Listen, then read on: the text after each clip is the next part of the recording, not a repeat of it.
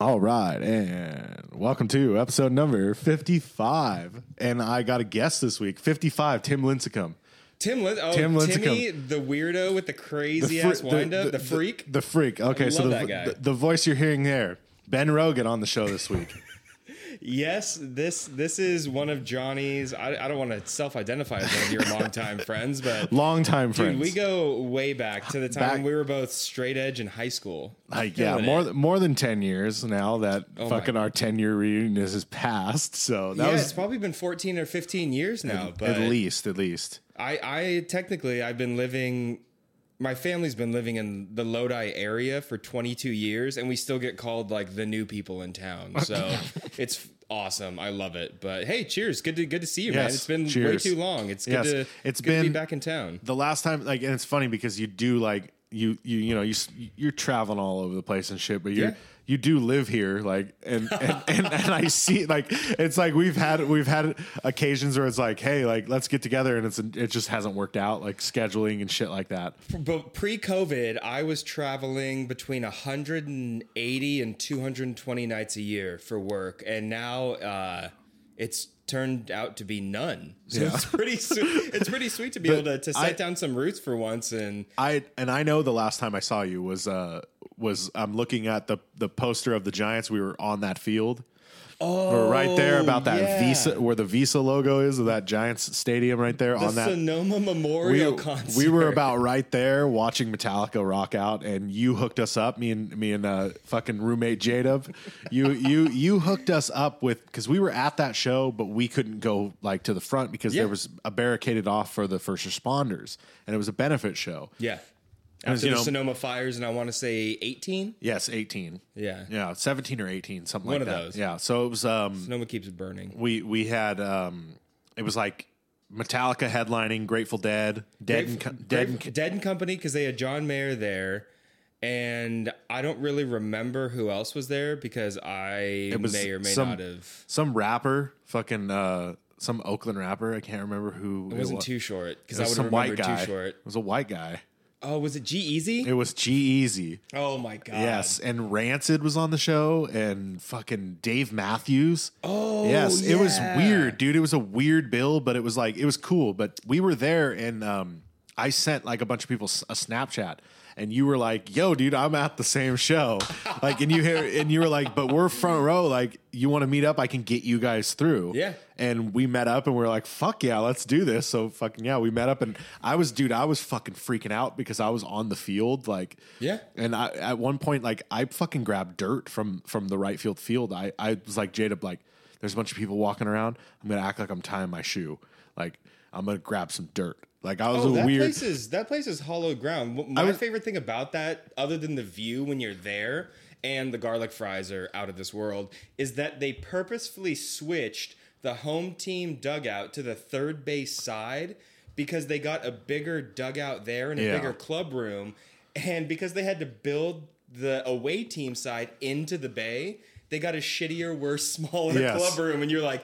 That is well, such a you know what's awesome fun. part. You know what's funny is like I grew up going to. It's now Oracle. It'll it'll be known as AT and T for for a while for me, just because I Oh, can't yeah. I can't get the Oracle. For the longest time, it was Pac Bell, but then it was AT and T. It's Oh Oracle God. now, but I'll I'll get it eventually. But AT and T Park, where the Giants play. Hell yeah. I, I grew up going there. I started going to games when they opened, the season they opened, 99? 2000. 2000. So my Okay. dad, my dad hated going to Candlestick. It Everybody hates going to was- Candlestick. It was too cold and the traffic was bad, and he didn't like taking us kids there. No. So he started going to games because his, um, I believe it was his like uh, some tax guy, he knew his tax attorney or some something like that. Yeah. had season tickets with a group of guys and had offered him, you know, you want to get in on this? I can get you like ten games a year, eight, ten games a year. You pay whatever the ticket price of the game is. That's the best way to do it. You got to find people to split it with. yeah. If you're trying to front that, unless you're writing it off against a business, if you're trying to front that cost by yourself, hard pass. Yes, exactly. And I mean, they were good seats. They were um, behind the first base line, like Oh. a little bit, like f- so from where the dugout is, about 25 seats up, 25 rows up. All the way at the where where you would come out from the row, Yeah, you yeah, would yeah, go you would go up. So you'd come out up and then you'd go up three stairs and you'd be right at the so you'd have nobody behind you It's perfect. and you'd be on the on the end. So you'd have the two seats on the end. And the thing that nobody gets is if you're sitting third base side and it's an afternoon game, you're going to get baked in the Yes. sun and then the shade hits and then you're going to freeze. Yeah. So it's really nice to get like flash frozen like a lobster. But I- I got- I, I love that park. but my, our it- good friends Bo and Alley actually got engaged. They took their engagement pictures on the field in that park. That's amazing. Oh, That's and I- amazing. I, was there for a tour. And that is amazing. completely unbeknownst to me, this is like one of my best friends I've known for shoot 15 years. Like I was the best man in the guy's wedding, and my family planned a tour of the park, and I was like, hell yeah, I'm gonna go. I love mooching off my parents, and then. you can do I'm, that? I'm literally yeah. You can do a tour of the park, and they take you through all the suites and everything. The Tony Bennett suite, all of that. So we get this tour, and I see these people out on the field, and I was like, "Who's that fucking loser?"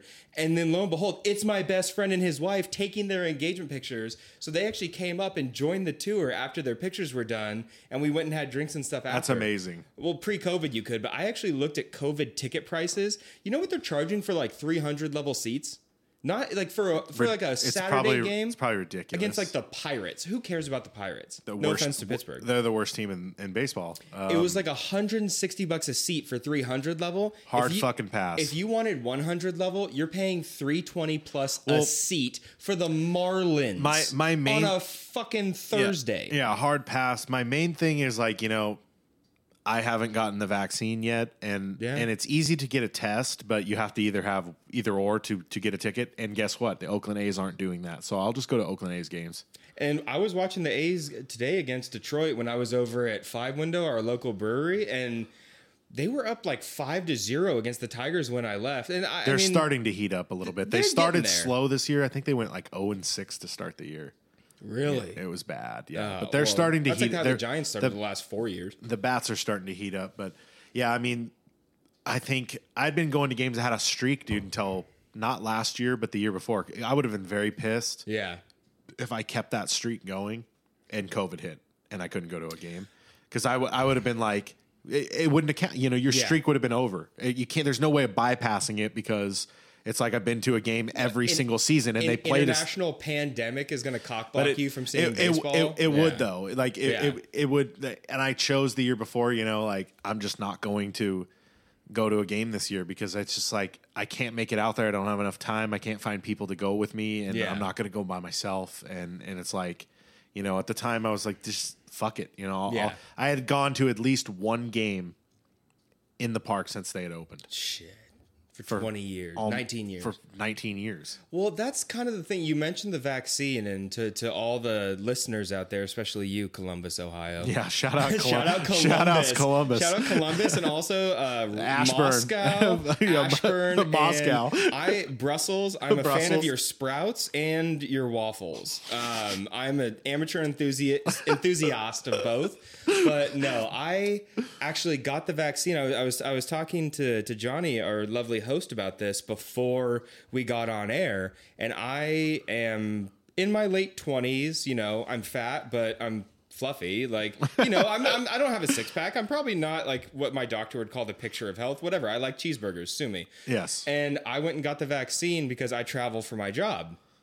And it was a relatively uncomfortable poke in the arm. And I made the joke to the nurse about, like, sweet, now I have 5G. She didn't get it because she was 70 and worked at a Walgreens. So, Of course she didn't yeah, get it. Yeah, so I just sat there and I'm like, well, that That's joke great, fell though. flat on its face, but That's I, fucking I- great. I was fortunate. I, I had no uh, no reaction to the first shot, knock wood, which means that the second shot is going to put me on my ass. But I Yeah. got that that sweet sweet Pfizer juice in my veins, baby. So Yeah, I- I- I, I I didn't I I'm not going to say I was opposed to it for like a moral reason, but I prefer medicine having I don't know A little bit of a more longer- than six months of lead time in terms Yeah. of like long term side effects. Yeah. So if I I'm become with- sterile, I'm going to adopt a baby. I'm with you there. Johnny be my baby daddy. I'm, you know, I'm definitely with you there. Um, You don't want that. All the all the fucking marijuana smoke. God, I'm probably fucking sterile. Like, Oh my god! Well, it depends on how much Mountain Dew you drank because I think it was what red dye number five is, is killing our sperm. So I, Yeah, I don't I'm really- gonna chug Mountain Dew like it's going out of st- M- Mountain Dew is the new male birth control. Oh god, I don't. Good thing I don't drink that. It's fucking the nectar of the tards. Oh, I, I used to be into Mountain Dew, but I'm not into it anymore. I was into Mountain Dew when I was like, I'm going to be a professional Halo player. I was also 13 and never had a girlfriend, Yeah. and I was fatter than I am now. So didn't really work out that well. Still single, but you know, I, I I still love Halo, but I got over the Mountain Dew phase Yes. and I switched to uh, alcohol. So Yes. kids out there, it, Mountain Dew is great. Imagine what happens when you can drink something that tastes worse. But starts to make you see triple. It's yeah, it gets you fucked up. Yes, perfect. You spend all your money on it, and then your wife leaves you. It's amazing. that's what happens when you hit like fucking forty. if you if you're buying plastic handles of vodka and you're over the age of like 20, you should probably see a professional. yeah, I I would tend to agree with that. What's this would- beer we're drinking though? I I, I, I excuse the beer burps on my end, but I think we're having a, a hopped amber ale, Johnny. Yeah, yeah. I don't know what it is, but you brought it. and It's delicious. It has something to do with like a saber tooth saber tooth chipmunk. Yes, Saber tooth chipmunk. It's it sounds like something I would look at and be like, I'd buy that because of the name. I did buy it because of the name, but then I also uh, bought a 40 of Mickey's because deep down in my soul, um, I have never really graduated past freshman year of college playing Edward 40 Hands. I don't think I'm ever going to get past that point in my life. Yeah, the Mickey's days were we. You, too bad we don't have any orange juice because uh, you drink. Yeah, you, you gotta make yourself a little brass monkey with that fucking malt liquor there. Fun fact I have never had a brass monkey. Delicious. Is it? Yes, you drink it about a quarter of the way down and pour orange juice in. I might have to DoorDash us some orange juice so we can try a little brass monkey for the latter half of this podcast. It is fucking amazing. I'm going to trust your professional judgment on this one. you're you're the captain. I'm merely the first mate on this. as much as what I what I remember from like when I was 22, 21, 22. Oh Well, All was- like dude, I'm turning 30 in a month and a half. Hey, cheers to 30. months. All of my friends that have money say that your 30s are better than your 20s. And then I sit there and I go, yeah, you guys all Have money. Have money. And this was pre COVID. Like when you could go on trips in your 30s, I'm sure that was great. I, I my only trip that I go to is like the local taco truck that you're walking distance from, Yeah. which makes you an asshole because I I love that place. Yes, the best taco truck in town is right across the street from my house, uh, a stone's throw, and you have to limit yourself or you'll get burnt out. And, It- and I got burnt out like probably the first month I lived here. I, I could So see I- that being an issue. I limit myself. I'll go there maybe like once once a week or once every couple weeks. I haven't been there in a minute though because the last couple times I've went to uh, I've went like to the a couple spots downtown. I went to Angelo's and then I went to Mazatlan. I'm a huge El Pacifico fan. Yes. Um, El Pacifico is is a restaurant in downtown Lodi, California that has probably the best margaritas in town because they don't over mix the stupid margarita mix. I'm sorry, Their but their micheladas too are Idol fucking fire. Idol Beer Works in Lodi, which is actually. Lodi spelled backwards. Idol Beer Works has a michelada that will cure almost any hangover. You pair that with a solid breakfast burrito, fix you right up every time. Only thing that fucking cures a hangover for me is smoking weed. I You don't par- unfortunately you don't I- partake I, I am not allowed to partake because um, I, my job kind of I mean, I'm not allowed. I mean, I'm I'm technically not allowed either. But But the the other thing for me is so this- if anybody this from my work's listening, sorry. This is this is actually relatively big news, especially for the state of California. Um, I was recently granted a concealed carry permit. Oh, that is pretty sweet. Um, so you know, 16 hours of training. You go through interviews with the sheriff's department and everything, and the last thing you need is, heaven forbid, you know, something is to occur, and they blood test you. Yeah, no, I don't blame you. It's I I I I I, was a huge fan in college. You know, I I, I firmly believe, and everybody's right, as Johnny sparks up. I firmly believe, not to blow up your spot, I firmly believe in everybody's right to do what they want with their, you know, Oh, that's how it should be. it, it, it that's how it should be. But you sit there and you go, how many times is that actually observed in America these days? What do you, what are you really allowed to do with your own body that you're not either going to catch shit for on social media? Yeah, yeah. Or Well, I've always looked at the weed thing has been f- really funny for me because it's like I was like like Ben mentioned, I was straight edge in high school, like Yeah, we and I was were. I was the type of straight edge that was like I had T-shirts that said I was straight edge, Mm-hmm. like I was that type of fucking loser, like and I didn't smoke or drink or anything like really. It, I didn't smoke a cigarette or nothing until I, I was nineteen. I went on a trip to, I believe, San Diego with all the homies yeah, and I smoked a prime time. For the first time, that was any bit of tobacco I ever had. My first tobacco was a Swisher Sweet at a poker night at Hunter Blinko's house from Blinko Trucking out past like, you know, the other side of 12. Yeah. And I, this is embarrassing to admit, I had to have somebody else light my Swisher Sweet for me because I didn't know, didn't know how to light how to light. Uh, what do you call it? I guess it's a cig- cigarillo. Cig- cigarillo. cigarillo. I didn't know how to light a cigarillo, so my best friend Bo was kind enough to light, my light it cigar like a real gentleman. Yeah. he lit my cigarillo for me, and I coughed unholy hell the first time because I didn't know you're not supposed to Yeah. like inhale a cigar. Yeah. I'm clearly an idiot, but you know. Harsh. Yeah. So I mean, that was that was the first for me, and then it was like, I didn't. I don't think I did anything until maybe a year later. I remember I smoked weed.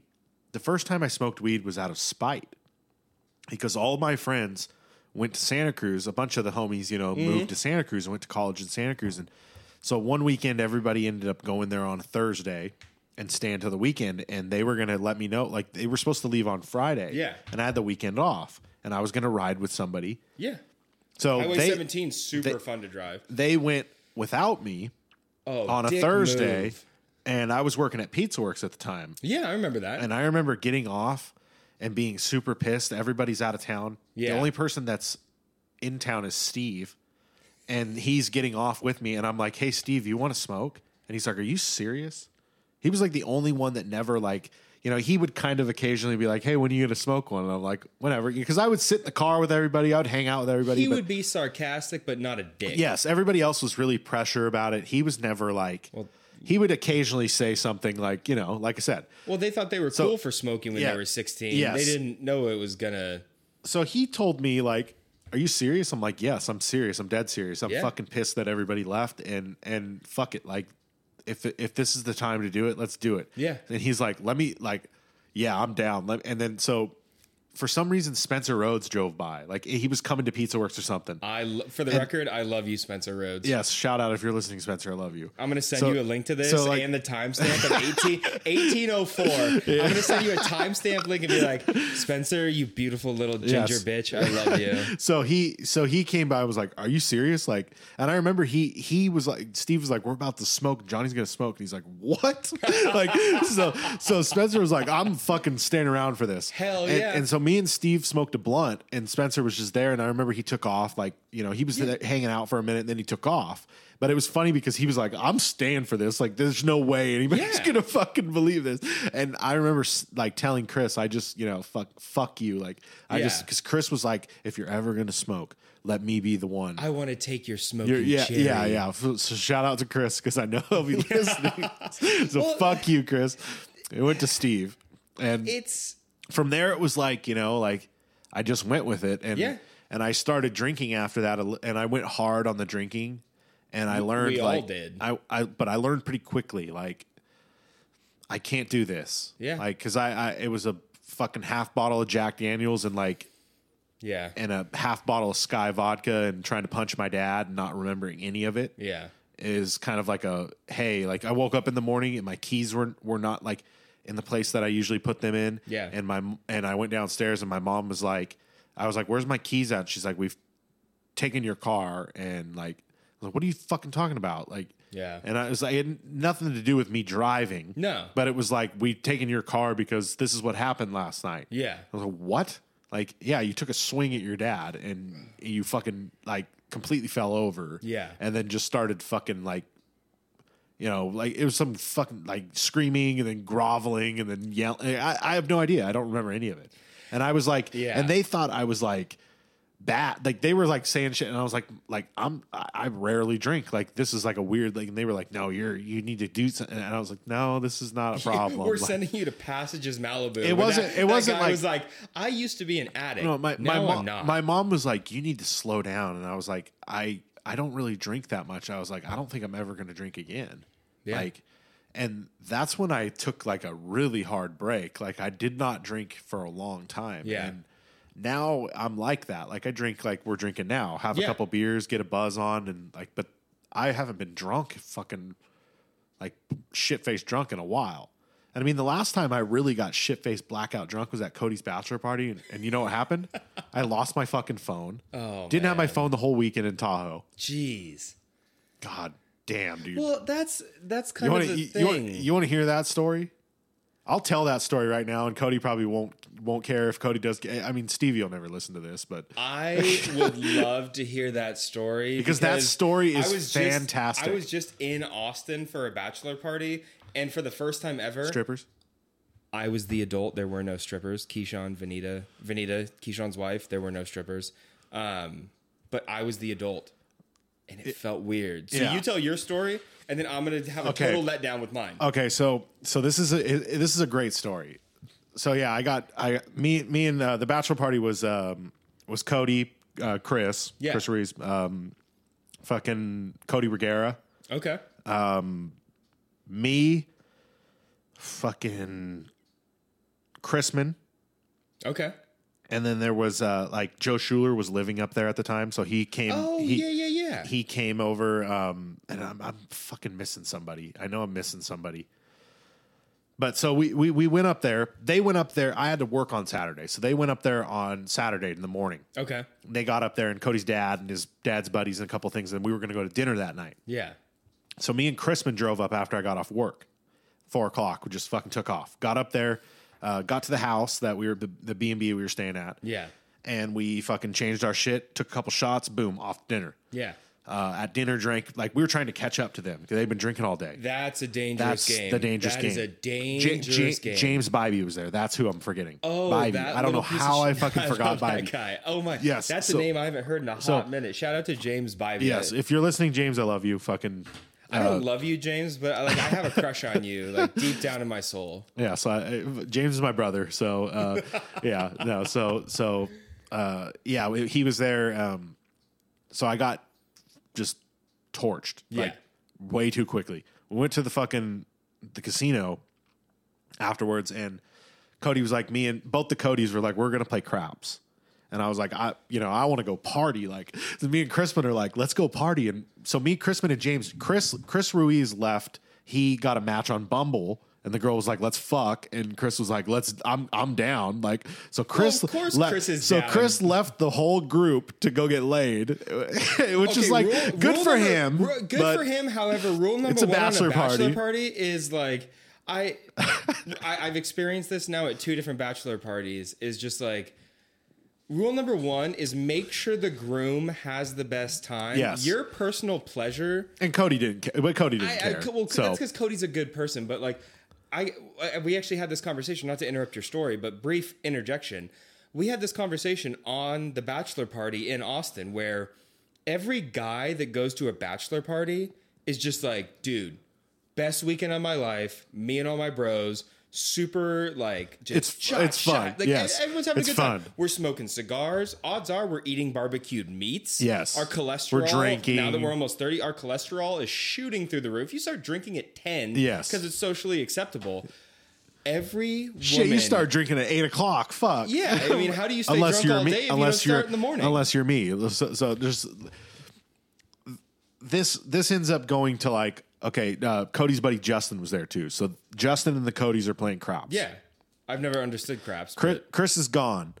Me, Chrisman, and James decide to go into one of the clubs that's in the casino. So we go in there, we keep keep drinking for for some odd reason. You don't seem like a club kind of guy. Not Johnny. at all, but I was shit faced drunk. I was the one who who said, "Let's go in that club." I rem- this is I remember all this. It's the end of the night. I don't remember at all, Yeah. And it just went like that. Like it fucking went quick. And Like our friend Stu at the Metallica concert.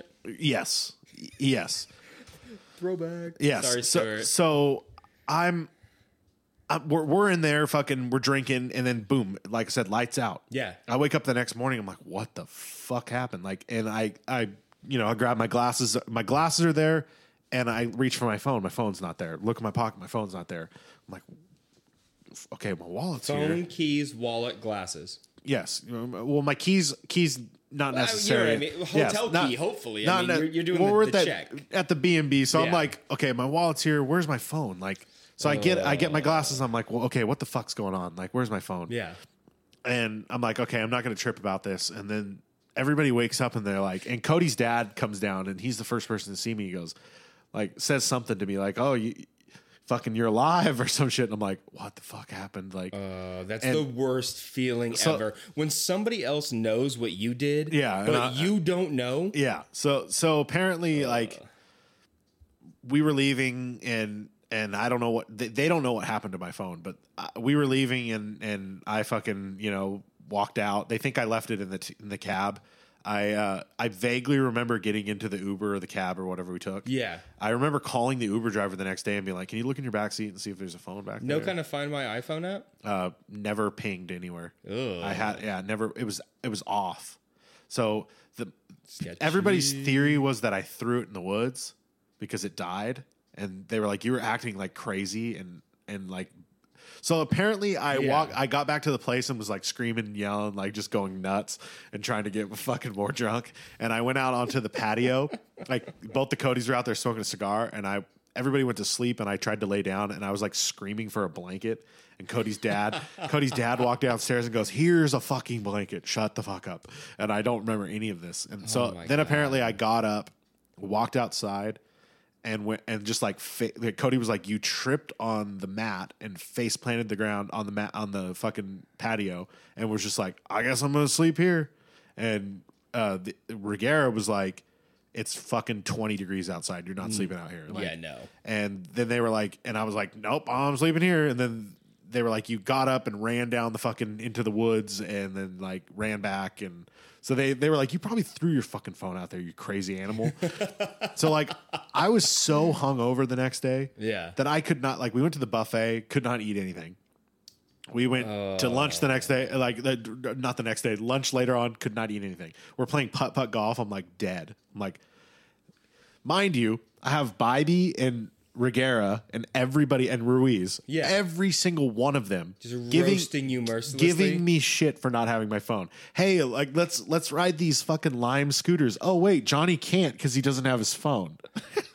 Everything. Okay, that's All- such, that's such like a twenty. Oh, Johnny can't ride the lime bird scooter because he doesn't have his phone. everything everything though like hey uh fucking johnny can you get a picture of us oh wait like you don't have your phone like yeah, oh can you call us an uber oh wait you don't have the phone like hey it, it'd be like we're talking about something else and did you know how james is james Oh, would just be like hey, J- hey johnny what's the score of the the fucking game like Yeah. well, that's that's the best part is Like- that like it's meant in good it's meant in good humor, but at the end of the day, deep down inside, part of you is like, I really just like wish I had my cell phone right now. Yes. Well, I was mainly tripping about like all my banking info because I I was like the back of this was the smartest thing in the world that I did at this time, but behind my phone case was a piece of paper that had like it didn't have my bank name on it, but it had my password and email.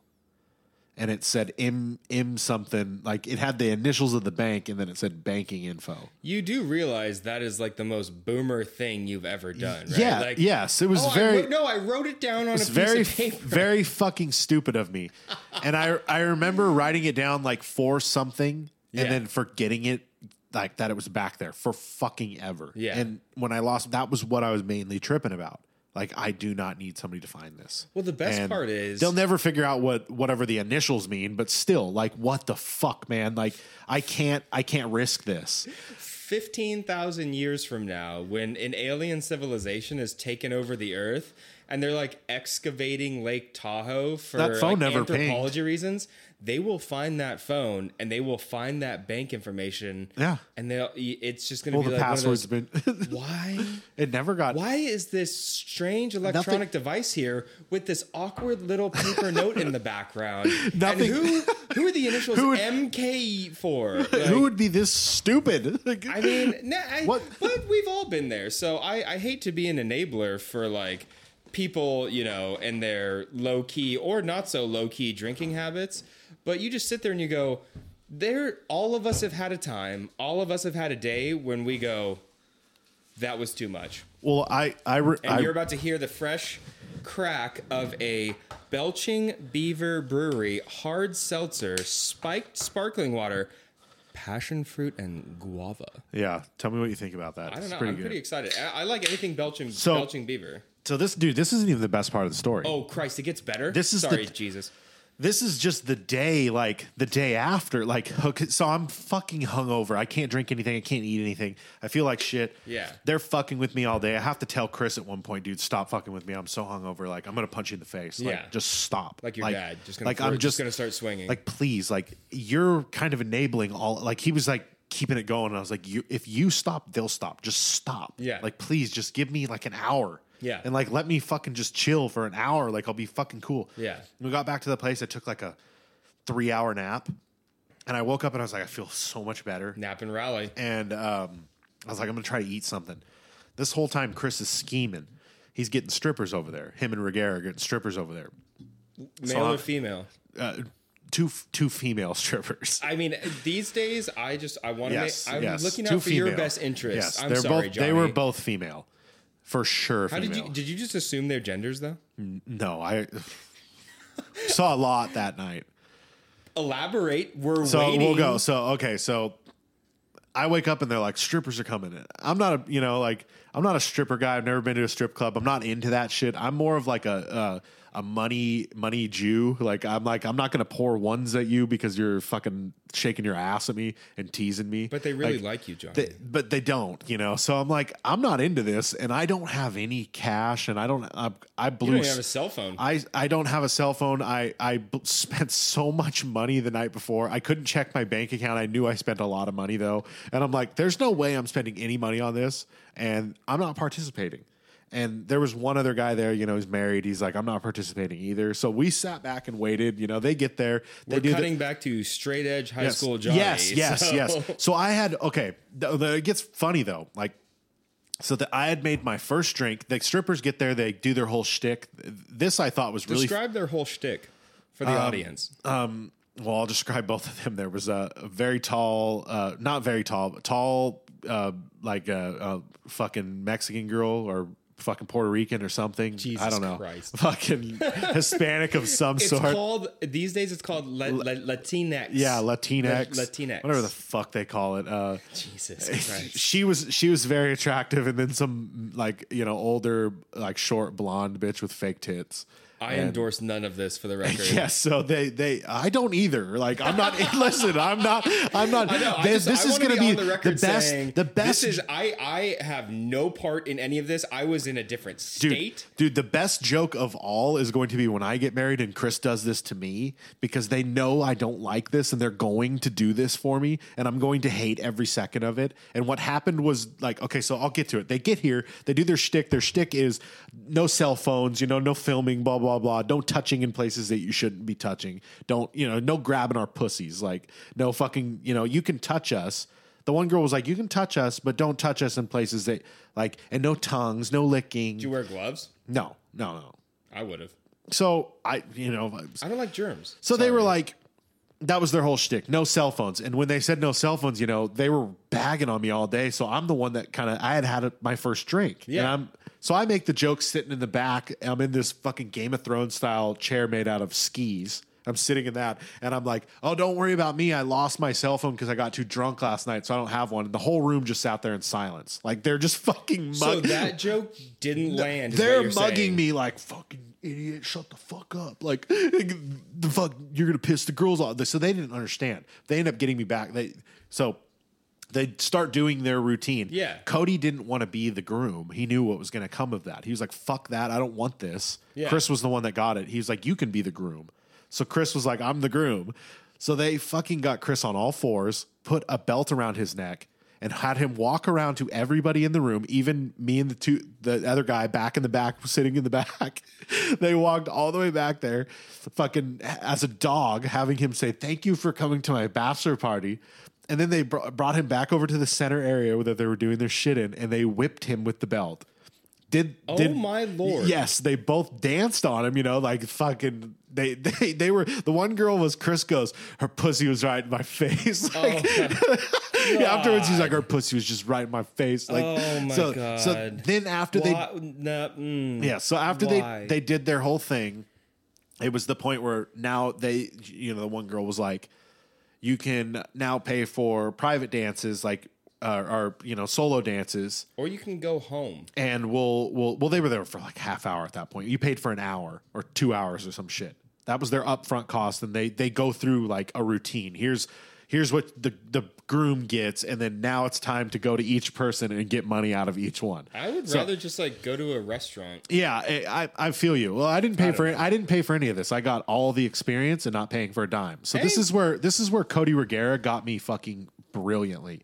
I am sitting back just like this is cool, but I'm fucking still really like feeling shitty and I'm on my second drink and Yeah. I'm like I'm not drunk at all. And these guys are loving this. I wish I was more like Oh, fucked they're up. having the time of their lives. So I see Regera over there talking to the blonde bitch and saying Lady, something. The blonde lady. Yes, the blonde lady. blonde lady. So he's oh, I mean, come on, they're strippers. So uh, hey, that doesn't make him she was a. she was also I'll get to it. She was also a dental hygienist that had to work at six a.m. That I found hilarious because they didn't leave until three. She's an entrepreneur. I'm a fan. so okay, so so Cody gets this girl to come over. She walks right up to me and goes, uh, "I'm going to give you a lap dance." Like, All right, cool. So she starts giving me a lap dance. The first thing she says to me is, "So how'd you lose your phone?" And I'm looking over at them, and they're cracking up. And I'm holding my drink. I'm literally I'm on this chair. The that ski looks chair, the- the, the Game, of Thrones, ski, chair. chair. So I'm sp- like, there's enough room for fucking three people. Mm-hmm. And this girl is straddling me, and I'm laying back, and I have a drink in one hand, and the other hand like what Full of regret. yes. The other hand and I'm is full looking of over, regret. and I'm looking over her shoulder, and I'm like, what the fuck? And they're laughing. They're out. There's three of them. Cody, both Cody's Yeah. and Chris laugh and pointing, and James like, yeah. And I'm like, fuck. And she's like grinding on me, and she's like saying some shit. She goes, "You can touch me," and I'm like, "I have a drink." I'm like, "What? You I just could, asked me. But you I just asked you as a woman. she literally just said, no, no, it's caught me so off guard that she was like, what happened? How'd you lose your phone? And then the next thing was, you can touch me. And I'm like, what? And then she, so then I was That's like, an awkward transition to Yeah. make. There was the, like and she was right here. So like we were making eye contact and she was like, are you uncomfortable? And I said, very. And she goes, why? And I said, well, why did you ask me how I lost my phone? And she goes, well, you said that you lost your phone. And I was like, fuck, that's right. And then she's like, and they also, your friends also said to tell, to ask that, that they, they paid me to ask that. So I was like, what? Like, and so then I was like, then I told her, she's like, at this point, she's not really, she's grinding on me still, but not like aggressively. Like, she's sitting there, and I'm like, so I told her the story. I'm really hungover. I'm on my like one and a half Yeah. drink, and I lost my phone last night. I don't know how they've been bagging on me all day for it. And she was like, well, sit back. She's like, do you want to finish your drink? And I was like, yeah. So I chugged it real quick, and she's like, sit back, relax, and, and, just don't touch me in places that you're not supposed to. Yeah, it's basically so at that when- point- It's like when you so- get on an yeah, airplane and yeah. they're like, make So sure at- your seat is in the full upright So at, locked position. at that point, I was like, okay, cool. So I chugged my drink, I set it down, I leaned back and just let her do her thing. Yeah. and and it was super fucking uncomfortable. was this the dental hygienist? yes, yes, I wonder. I wonder. with the big old fake tits. Hey, you know what? If she wants, They were more, nice. More more power to her. Whatever were really nice. Do. My whole question is, I'm just wondering, like, does she does she get 1099 in tax purposes for the side gig, or is that's not a W two? Is it? No, I'm wondering how she files. I'm sorry. like, so this is where, so this no, is this my, is this is this is. I'm goes. still telling you, this is not the peak of the story. I'm sorry. What? No, this is just this is close to the peak. So this happens. So we're- we're still riding up the Matterhorn right now. Yes. We haven't. we like, have escalated. We have not. We're going reached, to. We're going to escalate. We have not reached the precipice of Stripper Mountain. No, no. Oh, this is. We be saw good. some shit that night. I mean, some shit that I don't think I'll. I For mean, any viewers under the age of 13, this is the part where you uh, turn the podcast. skip ahead to like 50 minutes or an hour. Where we go back into the 1099, 1099 versus W 2 conversation for tax purposes. but okay, Johnny. Okay, so- lay it on us. We want to So- know where this little mountain peaked. So they go back. Show me your Matterhorn. So they go back to, you know, after the whole thing, she goes to give another person a dance, and they're all giving everybody dances. cool. And then they're saying, okay, uh, now it's time for the private room dances, where we'll take you back into a room, and we're thinking like. And Chris comes up to me and goes, "You want me to pay for you your blowjob?" And I'm like, "These No. bitches, these bitches are not escorts; they're strippers. no. They're trying to milk you." So James, fucking as gullible as he is, takes one of them upstairs Oh my god. the other one goes in a room with another one. And I go outside to smoke a cigarette. What kind of cigarette? I fucking don't know. Well, fucking camel probably. Because I was smoking off Christmas pack. So I Okay. I uh I figured you'd be an American spirit kind of guy. I like spirits, but probably a camel. I was bumming I don't I don't buy cigarettes now. I don't smoke cigarettes much. I bum them off people. Good for so you. what That's. eh, I'm glad you don't buy them anymore. no, no, I haven't bought a pack of cigarettes in probably fucking ten Hey, years. cheers to that. Good job. Yeah. That's a that's a nasty habit. I mean, no offense to those who do, but I only smoke when I'm drunk or really, when I'm really stressed. I'll have a cigarette, but I bum it off somebody. yeah. So You go outside to smoke a cigarette. Everybody else is in their private room, Yeah, probably so- having like a good therapy session So- where they talk about their feelings. I'm hoping. So this was actually okay. So James didn't go up to a private room yet. This was before. So James James was out in the living room. One of the girls was giving so somebody a private dance. I go outside to smoke a cigarette. I'm out there with um, one of the guys, and I'm like, "This is fucking crazy." At this point, Schuler has showed up. I see Schuler. I'm like, "You're in for some shit, buddy." And he walks in, and Daniel's little brother. yes, Oh, so he walks into like, "Whoa, what the fuck's going on?" So that's an interesting situation to walk into, especially if you still have a cell phone. he knew that.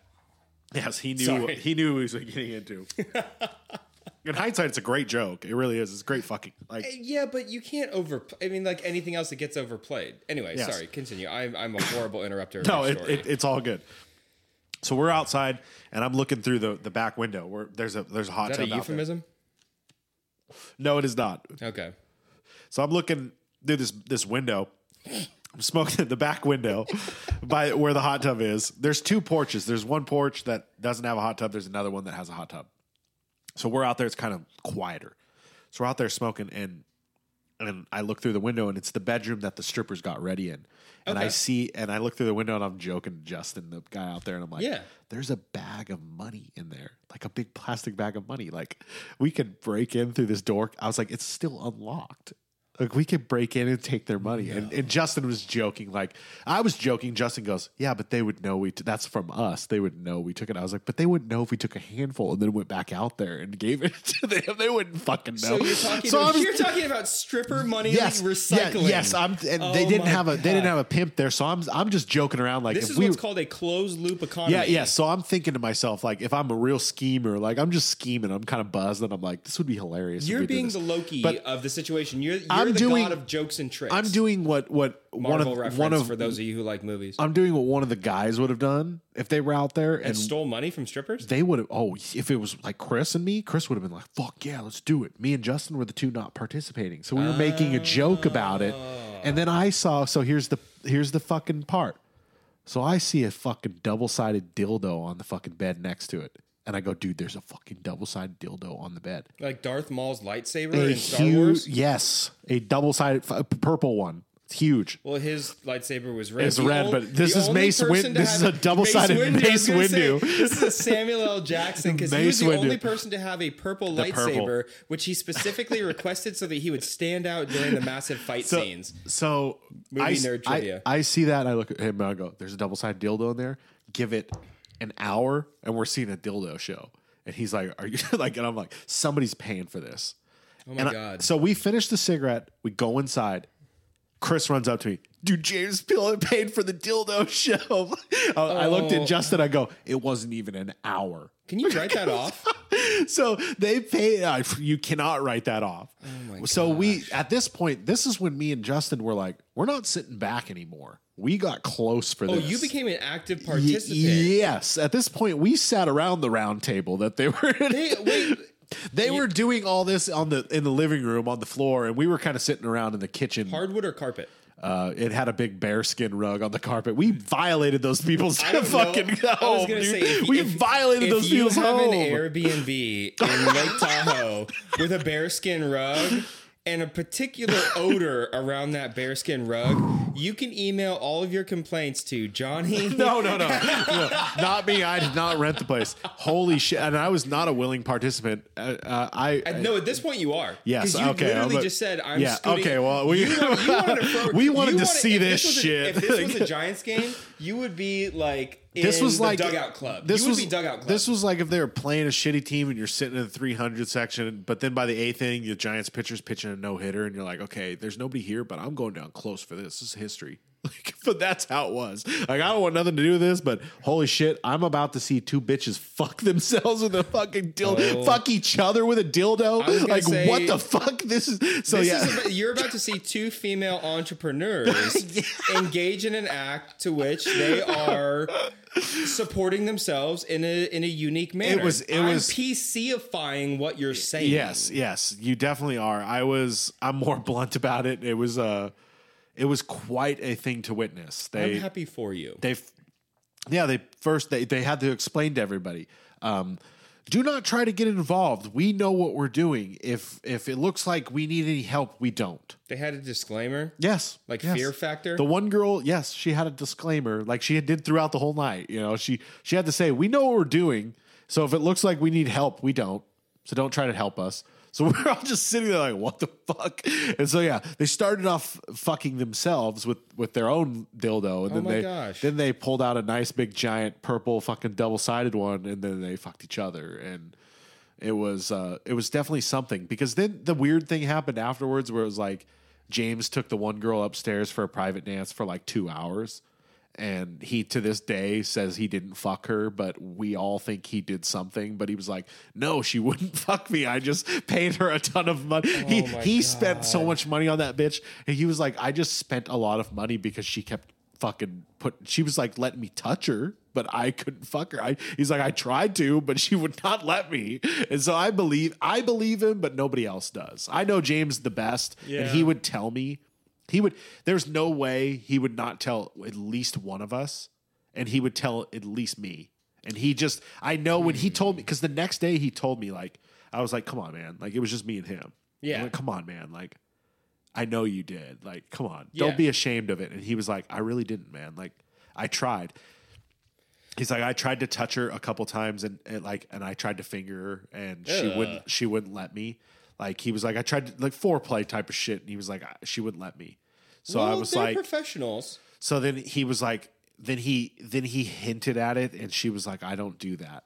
So then he was Good like, so then he was was like, so then he was like, okay, that's cool. Yeah, and then they just kept like he was like every time a song would end, she would like, do you want another song? And he was like, fuck, like I didn't know how to to get out of it. say But then he also this was the excuse that that Chris and everybody else didn't believe, but I totally believe because James is a total troll. Yeah. As at one point he was about to say, like, this is the last song, and he saw a text from the other girl saying, Can you please hurry up? Like, and at that point, James was like, well, fuck, I'm gonna make this bitch wait. like, so oh, like the troll no, of James was like. I'm gonna make this bitch wait. so he oh, was like, so sad. so he just fucking. So that that was funny to me because then they like the other girl was just like she did two more private dances and then no, but everybody else was out of money. So she was just hanging out at one point, just naked, walking around, and she was like, she she she they were all doing blow, and she's like, "Can I do a line?" She she expected to leave in like a half hour, and it was like two in the morning.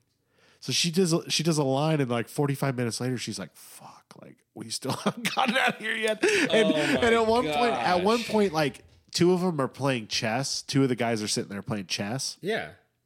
and uh, the girl is standing there watching, and she's buck naked, and she just goes, "Do you mind if I put any clothes on? It's kind of cold." And I believe Chrisman was playing chess, and he looked over at her and he goes, "Yeah, you don't have to be naked." Like was like, what the fuck, dude? Oh like Oh my she, it's like she's waiting for the other girl, and she's just buck naked. We're all just kind of doing our own thing, not paying any attention to it. That's just and like, she's like, it's kind of tragic at I'm that kind point. of cold. Can I put some clothes? She asked us for permission, and Chrisman was like, "You don't have to ask." Like, I mean, you're not. I, I don't know. It's weird. it was I- funny because Chrisman was like real sweet about it, but he like looked at her and was like, "You don't have to ask us to put clothes on." Yeah. Oh Like, it was hella funny though. Like, I was like, "What the fuck, dude?" Like, mean, she just asked to put clothes on. That's so peculiar because I, I, for the record, I have never been to a um, gentleman's club of any kind, and so I don't. This really was know, my literally first experience with this shit. I don't know I was how blown away that by really it. operates. I, I've I've had my friends try and be like, "Oh, dude, let's go," blah blah blah blah blah, but like, I I'm not into it, man. I just think that like, you know, I would I don't know if if I'm on a bachelor party. We're circling back now to my original point of if I'm on a bachelor party, my whole entire goal is to do whatever the groom wants, so that we can all have fun. So like. Well, that should be the point. I well that that that should be the point, but I've had the experience of sometimes you said you know the Bumble date and everything. Like I've had people that were more focused on themselves during the bachelor party than focused on um the groom. And it just it kind of felt I don't want to say disingenuous, but it just was like this isn't really the point of why we're here. Yeah. So Yeah. and lo and behold, I've you know I've either run a bachelor party or been to enough where I go, so, straight up, would you like some kind of entertainment in the regard, the regard that you talked about, you know? Yeah.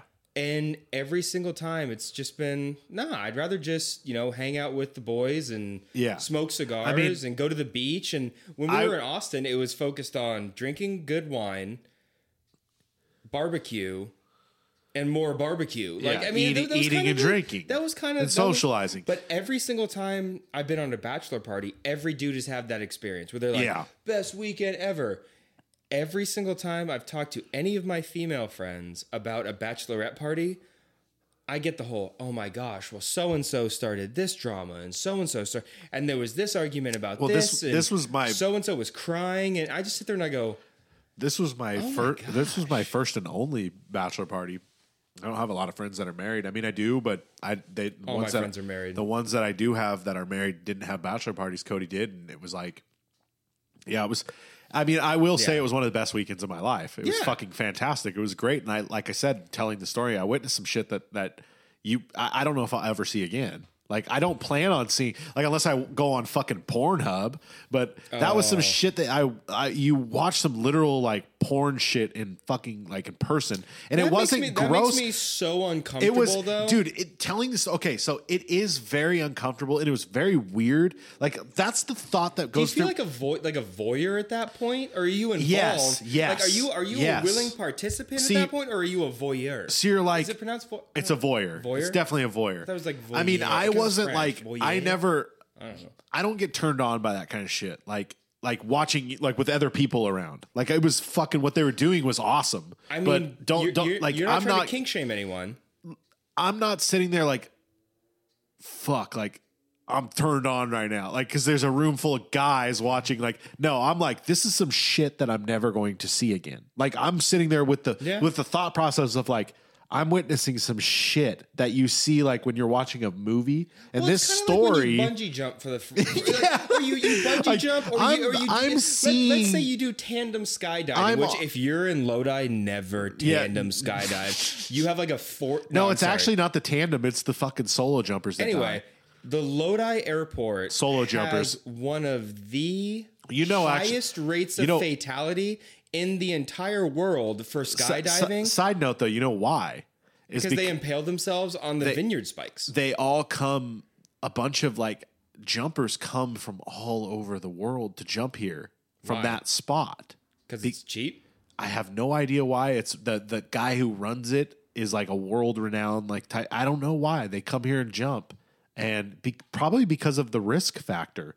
And speak- if we're talking about jumping and risk no, I, I read about this though a while back, like that. so this was weird. this was all all like ninety percent of the deaths that have happened are all from solo jumpers, and they're all from mispacking their fucking chute. Really? Because there's no regulation there, so that's why they like it. Nobody's checking their chute. Nobody's checking anything. They get on a rickety dickety old plane. They go up and they jump, So and they my- like that. It's old school, you know. my grandfather was a naval aviator in World War II, and when we moved to Lodi, obviously he wanted to check out the local airport. Plane nerd, totally understandable. Plus, the airport cafe makes a bomb breakfast. I think they closed because of COVID. Son of a bitch. Anyway, so we go out there with my grandfather, and he is looking at all these people going about to do their um their, their parachuting or whatever, and you know, pretty pretty solemn, not solemn, but like a stone faced Norwegian guy, and he goes.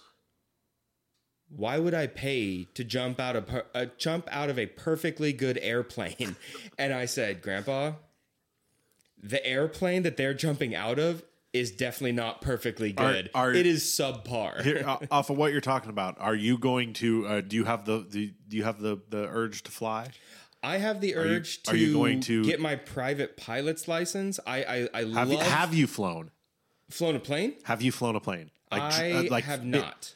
Okay. I've played a lot of Microsoft Flight Simulator. have, though. have you have you ever thought about taking lessons? yes, Yeah. too. 100%. Me too.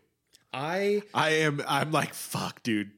I, want I- to fly a plane so bad. uh, the the story that sold me on it was told by two automotive people that I tangentially knew. Because that is si- Tanner. si- side note, because you're a gearhead, that's why I asked. Yeah, I, I, I'm a major car guy. Um, but there's there's two people in the automotive industry down in LA that kind of sold me on the thought. One is uh, Aaron Robinson. I believe he writes for Car and Driver. And the other one is Tanner Foust, the professional drifter and stunt driver. Yeah, I've heard He did all the stunt driving in like uh, Fast and Furious Tokyo Drift. Yeah. If you've seen a Hollywood movie with stunt driving, odds probably are done it. Tanner did it. Tanner is the sweetest, just most amazing person ever. But he has a single engine, retractable gear. I don't want to say it's a Beechcraft, but he loves to. It's called the hundred dollar hamburger. Yeah. And what you do is you start in one of the small airports in LA, whether it's Santa Monica or where I used to live down in like the South Bay of LA. And the cost of fuel and the cost of the meal is you fly out to Catalina, land, you take one of their little bikes or whatever down, you get a hamburger in Catalina, bike back to the airport, hop in your plane and fly home. The cost of fuel and the meal and a beer is roughly a hundred dollars. So it's called the hundred dollar hamburger. And I just sat there and I go, how nice would it be to be like, you know what? I'm gonna fly up to Tahoe for the day Yeah. and I'm gonna go get a burger And then fly back. and then I'm gonna fly home. I, I, I, have. I've always been like, man, dude. Five years ago, I was like, it's not cheap. I was super into it. Twenty five thousand bucks. yes, Ish. And I worked with a guy at the time that was eighty six or eighty Hmm? years old. Fucking Korea vet. Oh, Flew planes in Korea. that's awesome. flew planes in Vietnam. Hell yeah. Was a pilot like for a like a shipping company like a FedEx or something like that. Yeah. Private shipping company for years. Kind of So like he the flew- Top Gun joke. If you screw this up, you're gonna be flying rubber. You're gonna be flying planes full of rubber dog shit Yeah. out of China or Yeah, so so he was a pilot for years, Mm-hmm. and the reason he could never be a commercial pilot is because he. So this was one of his big stories. He shot down a plane in Vietnam, or he shot down a boat, a medical boat in Vietnam Whoa. because it was firing at him. It was a oh, Vietnamese Oh, yeah, medical yeah, vote, yeah. and it fired at him, and he claimed He sunk it. he sunk it and he was like that he's like there's no way i made a mistake that mortar shell that flew past me is about fucking this big you Yeah. know the si- fucking size of a small ball Yeah. fucking flying past Yeah, it's a football, but it blows up. yeah and it's flying past the shell's flying past me so i saw that shell fly at me and i dropped the fucking best target i've ever shot Yeah. and he's like and it happened to be a fucking med boat Oh, and he never like that's why he was working to to at 87 years old Yeah. because he you know never got his fucking pension his or anything pension or anything. he got a dishonorable He was still discharge. Oh still fucking fighting it to this oh fucking day. But that's why he can never fly like for. He was telling me I can never fly for Southwest or anything like Yeah. that because of I've that. Got, I've got a family member who used to fly um, out of Travis up up north, about what forty five minutes north of here, Yeah. up off Highway twelve, and she flew KC one thirty five Stratotankers, the refueling planes, and Dude, she still she what to the this, fuck? She to this day is not allowed to talk about some of the planes that she the refueled technology and because of all you know it's it's top secret level stuff and i just sit there and i go Those things and- blow my mind, man. but i just sit there and i go okay so you were a pilot who was refueling top secret planes and now you're a pilot for a major us airline where you're dealing with people who yell and scream and kick at you because they don't want to put a mask on for an hour and 45 minute flight to san diego like I, I'm just curious, like, like, how does that experience in your life feel? And she goes, I went from, you know, flying in war zones in a giant flying gas tank full of combustible fuel to somebody, you know, saying, I don't want to wear a mask for my flight to yeah, LA. you got to come like, out and kick those people bro, off. 55 minutes. Like, I. I understand for some people it's uncomfortable, but today I went mattress shopping Dude, I'm a and. I got to watch a guy in the mattress store say, "quote You're gonna bend over for Joe Biden by making me wear a mask," and I just sat there and I went like, "Oh my god, you came to Don't their even- place of business." don't even get me started on these fucking idiots, man. I, I, I don't want to lean either way because I don't want to anger anybody politically. I like to consider myself like like Johnny. Johnny and I, I think, consider ourselves pretty middle of the road kind of people. I'm I'm a libertarian at the end of the day, but I am a moderate. I listen to both sides. I call and you. I mean, before we recorded, you you said it perfectly. Like I am a I am a, like the quintessential moderate. And most people don't. They they either think I'm a hardcore Trump supporter or. Yeah, that's it. They think I'm a hardcore They- Trump supporter. if you- They- or, if you or at at least tw- at the at the least at the at the least they think I'm like a Republican sympathizer. Yeah. Whereas I, I Which I'm not. I'm- I've, I've I'm just- not. I've no. Trust me. I've known him for 15 years. He's not. But I sit there and I go. I consider myself fiscally conservative but socially liberal. Exactly. I, I'm a fan of a woman's right to choose. I'm a fan of you know everyone having an equal shot at a great life in America. But my whole thing is you don't need to tax the bejesus out of private citizens. Look at what corporations pay in Well, I mean, dude, and you just gotta sit there and you go, the government uh, the government is not good at its job. COVID. well, if the pr- government was COVID good at its job, it. it'd be called the private sector. Yeah, well, yes, yes. COVID proved that the government sucked at its job. Private sector fucking worked its ass off to fucking make masks, make sanitizer, make shit that that Yeah. got us to where we felt somewhat secure. The cool thing is, big, as big as a farm, gearhead, big pharma. You know, you can thank the government in some way for funding big pharma, but then big pharma's the one who fucking got us a vaccine in record time. Whether you, Yeah. you know, like whether you think it it is long term that as you said earlier you know this is my thought on the vaccine i have not got it yet i'm not anti-vax i'm going to get you it you haven't gotten it because you're a selfless person who wants at-risk want- people yes, to get yes. it first because you're not a piece of crap. Yeah, I want you're peop- a good person. I know I'm young enough to where if I do get this, I honestly think I never. Okay, this is the weird thing in me. I honestly think I had COVID, but I never felt it. I, I believe I was asymptomatic and I've had it because I worked around so many people that fucking had it, close contact. Yeah. One of the guys that had it, his his son got it really bad. His young son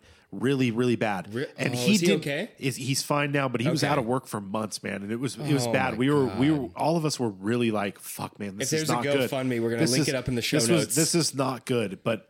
He, he made it through, and I, I, when he was telling me the story, he never mentioned once what it was. And I asked him towards the end of the story, "What was it?" And he looked at me. It was COVID. We all had COVID. We didn't even know we had it, but he was the one that showed the most symptoms. Woke up in the middle of the night, couldn't breathe. Like That's the and, that's and the scary he, thing. he didn't know he had it though. And I'm Yeah. sitting there and I'm like, dude, if you didn't know, I didn't know if I had. And I'm sitting there thinking, man, you're like the fucking 20th person I've been around in close contact that's had COVID. yeah. I've I've had to have had this thing. And, And and I mean, I didn't go around. I go to my parents a lot. I I eat dinner. I go go for dinner and Yeah. stuff like that. Most the of the way, time, his, his parents are great people. And when we were younger and we would go hang out over there, sweetest people ever. Just totally amazing. Yeah, they're they're they're awesome, and and during COVID, it's like drive through drive through service. You know, bring me a plate, and and I'm good to go. Well, here's here's where the Loser Hour podcast uh, lives up to its name. I'm the loser that lives with his parents. hey, but you just bought a house, and you're not a loser because you were honestly okay. I think of that when you told me that I'm like, but but COVID made it so where you're living with them full time. You know, Yeah. you're traveling so much. You're a smart man. You're smart as shit. I You're traveling and you're coming whenever you're coming back, you're home basing with your fucking parents and you're saving money. Yeah. And look at you now, you bought a house. Yeah. You're you're a smart man. I appreciate that. Thank you're- you. You're smart. I I got a ton of shit. The reason I say this is because I was just telling a, a the guy I was training in work the other day. Yeah. he's 19 and he was like, "I'm living with my parents. I I kind of want to move out to get that experience, but I also want to want to stay there and help them and and Mm. Yeah. save money." And and I just told him, you know. Don't listen to your friends. Stay there as long as you can. Save as much money as possible. Which is the smartest advice that anyone. Don't let anyone ever shame you for living with your parents. and- It- these days, especially in the state of California, to afford a house, if you're not saving up 50, 60, 75 grand, you can't get a house here. Yeah. Or you have Don't fucking immaculate credit. you have to have immaculate credit and a Yeah. nice savings. See, I had a goal. I lived with my parents till I was 25. I had a goal that was I'm not going to move out until I have 10K saved. Because when I move out, I don't want to ever come back. Like I, I lost my place. I need a place to stay. Like Yeah. unless it's a dire circumstance. But I don't want to come back in three or four years. Like I can't afford this. Exactly what I did when I moved back from New Jersey. But you're it's different. It's different. So I'm like, I don't want to do that. You're you're it's it's totally different. I'm thinking like, you know, because I'm working fucking just odd jobs, you know, and Yeah, working working yeah. places and just making money. But you, but you So- had a goal and you you set yourself to So- achieve it. That's the main thing. Exactly. And I've, I've always been very frugal. I'm very, very like tight with my money. I don't need much to survive, and I also don't need much to be happy. thing. Johnny. That's called being smart. Yeah. But I, I mean, Read you know, Dave, like, re- read Dave Ramsey, the the um, financial consultant. Dude, you people our age spend insane amounts of money on things they don't need. Period. bingo. So when I was, Drugs. yes, watches, and I mean, I have sports a, cars. I have a, but see, at the point, like, that's the thing. I buy weed, you buy, you buy fucking watches, but guess what? We can afford that. We make enough money to where we can, we can spend that on ourselves because we, we still also have enough to save. We have enough to spend and we have enough to pay our bills. But the main thing that scares me about that is you have to ha- somebody in your life needs to have taught you to have the financial Dude, acuity. nobody taught me. But that's the thing. I think that instead of in high school, like That- they should I- teach- I'm I with you 100%. I- I- as, as much as I love my stats know- teacher, I know where you're going. it was- going, is- and- was it Mr. Davis? Anyway, it doesn't matter. I didn't, I wasn't smart enough to take those classes. I, I took AP stats and all that in high school. I wish AP guy over here, not smart enough. not smart enough. Definitely. I mean, I was in, I was in auto shop. So if if you want if you want a fun story about being smart and everything, I was very very blessed that when I left high school, I was able to attend Cal Poly in San Luis Obispo. And I was I was straight edge in high school. I didn't drink, I didn't smoke, I didn't do anything other than like hang out and have pool parties at the house and go out to Johnny's house. And Go around and yell at people. yeah, exactly. In my my hand me down Tacoma, I missed that truck. But I left Cal Poly, uh, graduated in four years on time, and I left Cal Poly full time employed with a job with a major luxury automaker. But my graduating GPA was a two point eight seven at one of the top Oh state schools in California. So I. I- And this this is once again me showing my privilege. But you had my fun. parents were my parents are the single best people I've ever met in my life, and they paid for me to go to school. Yeah. So when I graduated and had this job, and I thought I was the cat's pajamas, I thought I was the coolest thing to hit the streets.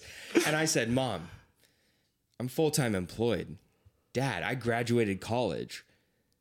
When I buy my first Ferrari, I'm going to get the license plate 287 GPA and I'm going to sharpie in the little dot between the 2 and the 8 and I'm going to get a Cal Poly alumni license plate frame and I'm going to go around and be like, "You know what? To be successful, you don't have to be that smart. And, you just have to be somewhat charming and I kind of likable." I And know- my mom just sat there and she goes, "How much money did we spend to send your ass to school?" And my I- dad, my dad literally puts his head in both of his hands and he just goes, "Oh my god." This is what I've enabled. And I just sat there and every time I bring that joke up, my dad leaves the room and my mom starts drinking wine. Oh my and God, I just sit there and I go, But- I thought it was funny. That that I can see you doing though. yeah, because I'm a child. I can see you totally doing that. That's fucking hilarious. I mean, you know, okay, so so I, as I was saying, you know, I I had a goal. Yeah. I reached that goal. Good. I mean, I and far above that, I Hell yeah. my whole point was okay, I don't want to rely on them. And my parents were well off. I was well off growing up and and we the- both were. We were very lucky. yes, we were. Are. We are very yeah, lucky. yes. And and the thing is my a lot of people don't know, you know, my parents lost everything. They Yeah. lost everything. My my they lost it. They didn't lose it at at right when the financial crash happened. They lost it after in Yep. in in the result of it. Yes. Yeah. And I mean, they kept everything from me. Everything. Yeah. And you know, some people to this day always ask, they go, Your parents sold that place, right? And I'm just like, Well, they remember and I don't it was want the estate. Yeah, and I don't want to go through that conversation. So it's like it's a long story, but no. It- so most of the time I'm like, yeah, they sold it. You know, where do they live now? No, they live in a no. They the lost. They, conversation quick. yeah, and I mean, I'll, I'll tell it right now in a short version.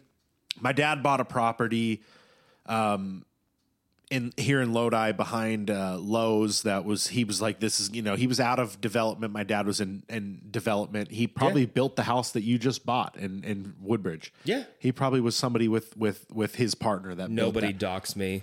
No, I mean, if no, you, I'm totally I'm, kidding. I'm, I'm, totally I'm sure that he, if you bought in that neighborhood that you told me you bought, Yeah. he probably built your house Yeah, with his partner, 100%.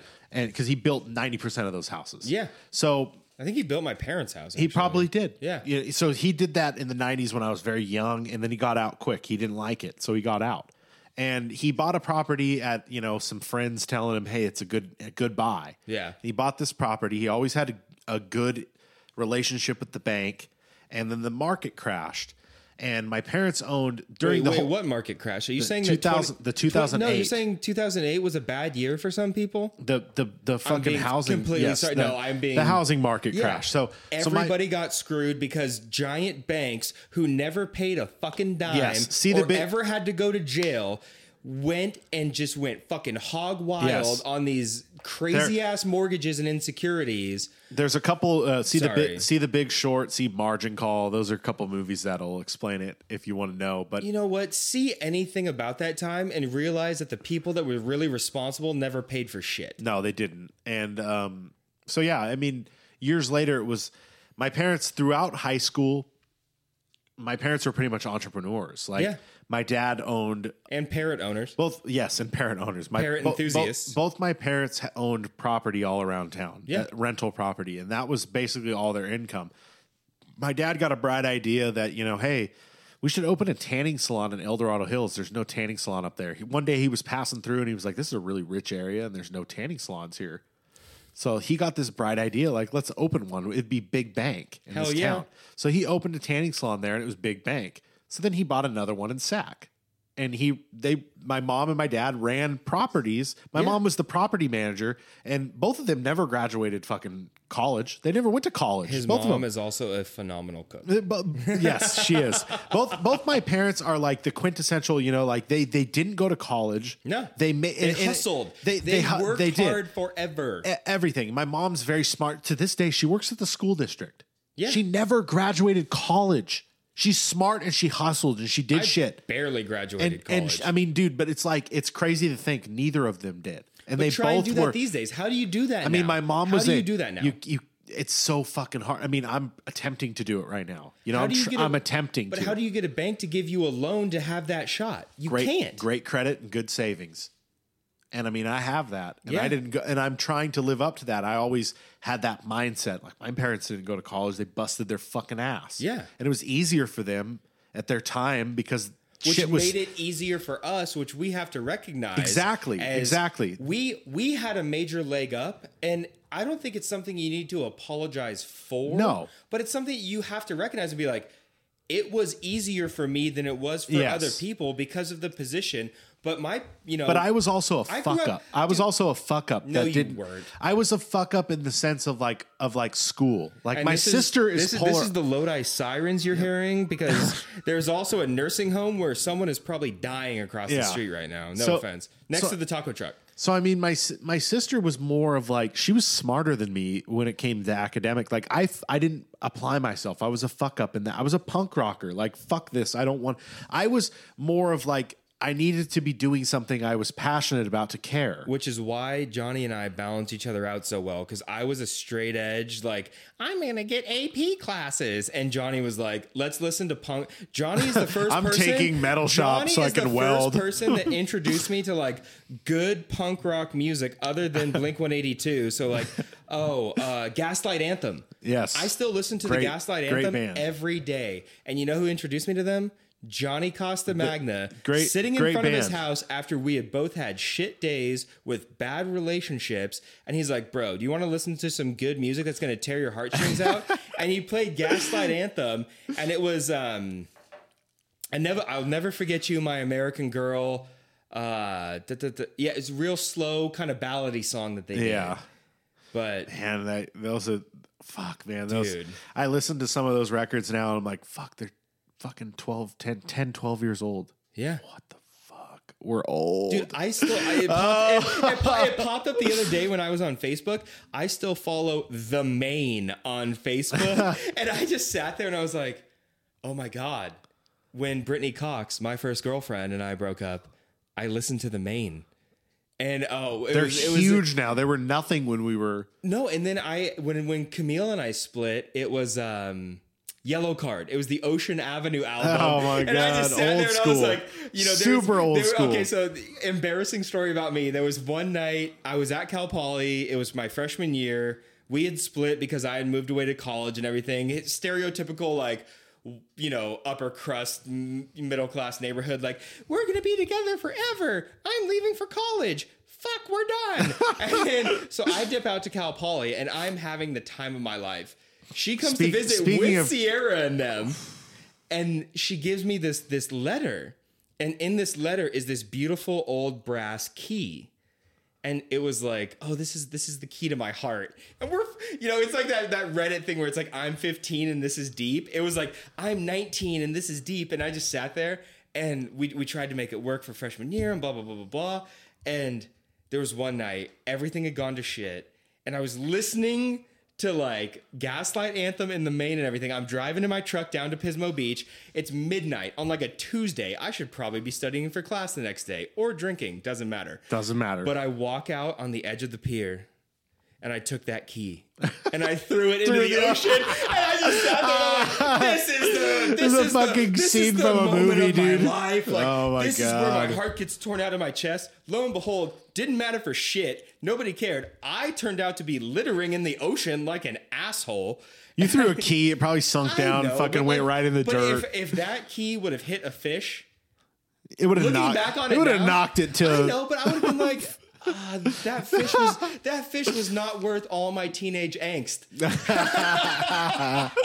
Dude, okay, uh, you've brought it up a couple times. Speaking of Cal Poly, I mean, I, I went your freshman year. I was down there and we met up, and I, I, I was down there with all the boys. Oh, yeah. we we went to it was Halloween time. Speaking Uh, of Halloween time, I'm gonna crack that 40 and go to the bathroom. You tell the story. I'm gonna. I'll be two seconds. Yes, no, I was just gonna say we have to do a piss break here. Fucking, I'm just gonna pause it because I got to take a fucking piss too. Uh, we'll be back and you know whatever. It it, it won't. It'll, it'll be seamless to everybody else, but but it'll probably be like five or ten minutes here for us. You know, so I don't know.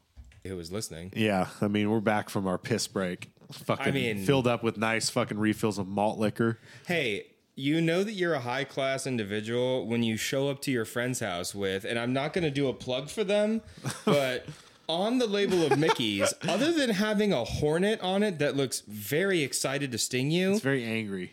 it says fine malt liquor. And I really think that they should put fine in quotation marks. Yes, they should. They definitely should. Um, so yeah, we have ourselves some nice fine malt liquor here, and and uh, I refilled myself a nice bowl of uh, I don't know what the fuck it is, but it's marijuana. So I mean, I was going to say oregano, but no. I, for the record, I am I am not participating No, in Ben- the Ben is not marijuana. Ben, ben is not participating. not not out of like some staunch moral stance, but mainly because like I I, I like my job. It's Nobody's bu- it's it's nobody's business. Um, yeah, I mean every fucking job I've ever got that requires a piss test has been a fake piss test. really. Yeah. I Wait, mean, wait I- do you do the full fake wiener? Or? No, no, no. Okay. I put the flask and and you just have to keep it to a certain temp. So I just shove it in my fucking pants and Interesting. this last yeah, I saw I that mean, on Entourage, but I know, never knew it was really a thing. I don't listen, I don't get high that this is I, I was going to say it earlier. Yeah. I don't get high while I'm working.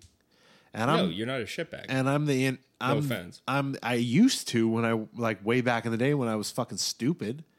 But I mean, I, I don't do that now. I drive a company vehicle. I, I don't get high before, No. during work. I don't. That's just stupid. I, I it's like but when you get home, you want to relax. yeah, I come home, I smoke a bowl, I, I smoke weed, man. It's like, legal. and, and I mean, It's yes, it's legal. California. It's legal in It's- California. welcome You to know, hey, guess California. what? Sunshine is free and weed is legal. Guess- welcome, and I stole guess- that line from hey, Matt Farah. Guess what I did yesterday? I went on my phone. I went on on an app. I ordered my.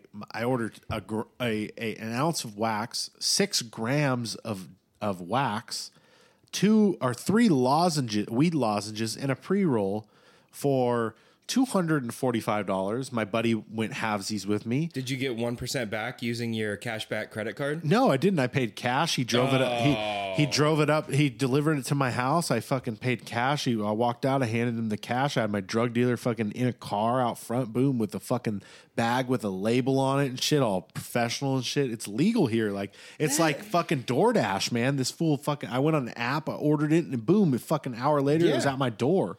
Like. It's, It's- it's wonder it's a wonderful thing. to me, and this is this is just me being hypothetical here, but I think that alcohol is a pretty. I mean, I, and I drink. I think alcohol is a pretty detri. It's it's a drug. Listen, listen, It's a I- drug like caffeine. I think it's pretty detrimental to your overall health. I think that if alcohol is legal for people to go and get as drunk as they want anytime they 100%. want, to me, I don't necessarily. And this is just like I said, my own personal opinion. I don't think that smoking a little weed when you get home from work. I mean, what's the worst thing you're gonna do? Buy a shitload of Pringles? I'm sorry. I mean, dude, like okay, so or Taco Bell. I love Taco Bell So- for the record. So I like I like to think of myself as the type of stoner that puts to end the myth of like, oh, stoners are lazy, they don't work hard. Well, you blah, blah- started smoking crack after weed because it's a gateway Yeah, drug, right? And it's a gateway drug, blah, blah, blah. Uh, Listen, I've never done anything, any drug other than smoking weed, if you consider that a drug. I mean, it still is classified as a drug, so I'm not going to be like, it's not a fucking drug. It, it, Federally. it federally is a drug. So I have done drugs before. It's marijuana. I've never done anything else. I've never done cocaine. I've never done meth. I've never done heroin. Same I've, here. I've never done anything Same like here. that. I've never fucking touched anything because I don't I I've like always caffeine though. uh, yes, caffeine is great and nicotine is great. I I, I stand by Oh. I stand by this. I have a healthy. I live my life on a healthy dose of caffeine and nicotine. If you And- give me a good cigar, I a cigar and a glass of bourbon, and you sit me by a pool for about two hours, I am the happiest man on the face of the earth. you'll see sitting right in front of you, there is two things. There's a pack of Camel Snus that is a That was tobacco pronounced snooze. Oh, well, snooze, snus, whatever. Snooze? There's a there's Snooze a, new?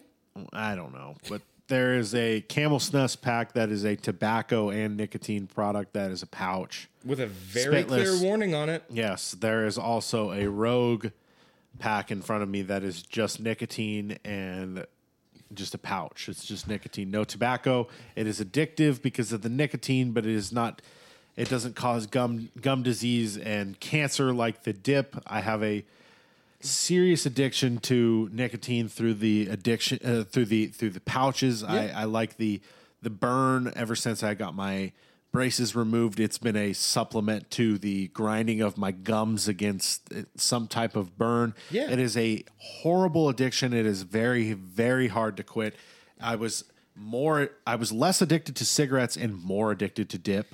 And I never got into Copenhagen, anything like that, real strong. Yeah. But man, the pouches they they really they're they're not as they're not as deadly for you, but they're still not as good. They cause gum disease. They I cause guess- cancer. I guess my thing is, I would rather see a close friend doing the snooze or maybe the nicotine pouches or something. Well, the nicotine Then I- pouches to me are are how you get off of it because to me, a it's nicotine pouch is the equivalent of the the, the, the Nicorette gum. gum. The gum, It's, it it's is. the gum. It's the same kind it's of a modern version of it. And, And- I mean, I, I will. uh, Sorry to interrupt, No, but I I have a I have a, a on the table. I'll show you after we record. I've talked Yeah. about them before.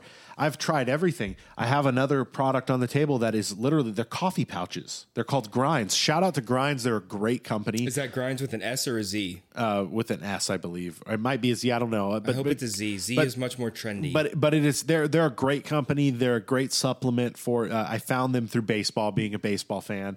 That they're that you know major leaguers have endorsed them to get off because chew. major leaguers are getting crucified for using chew in the dugout. A lot of them, a lot of them are addicted to it too. And Bochy being one of them, as a Giants fan, he he was hypnotized to get off of it. You know, that's how addictive it is, man.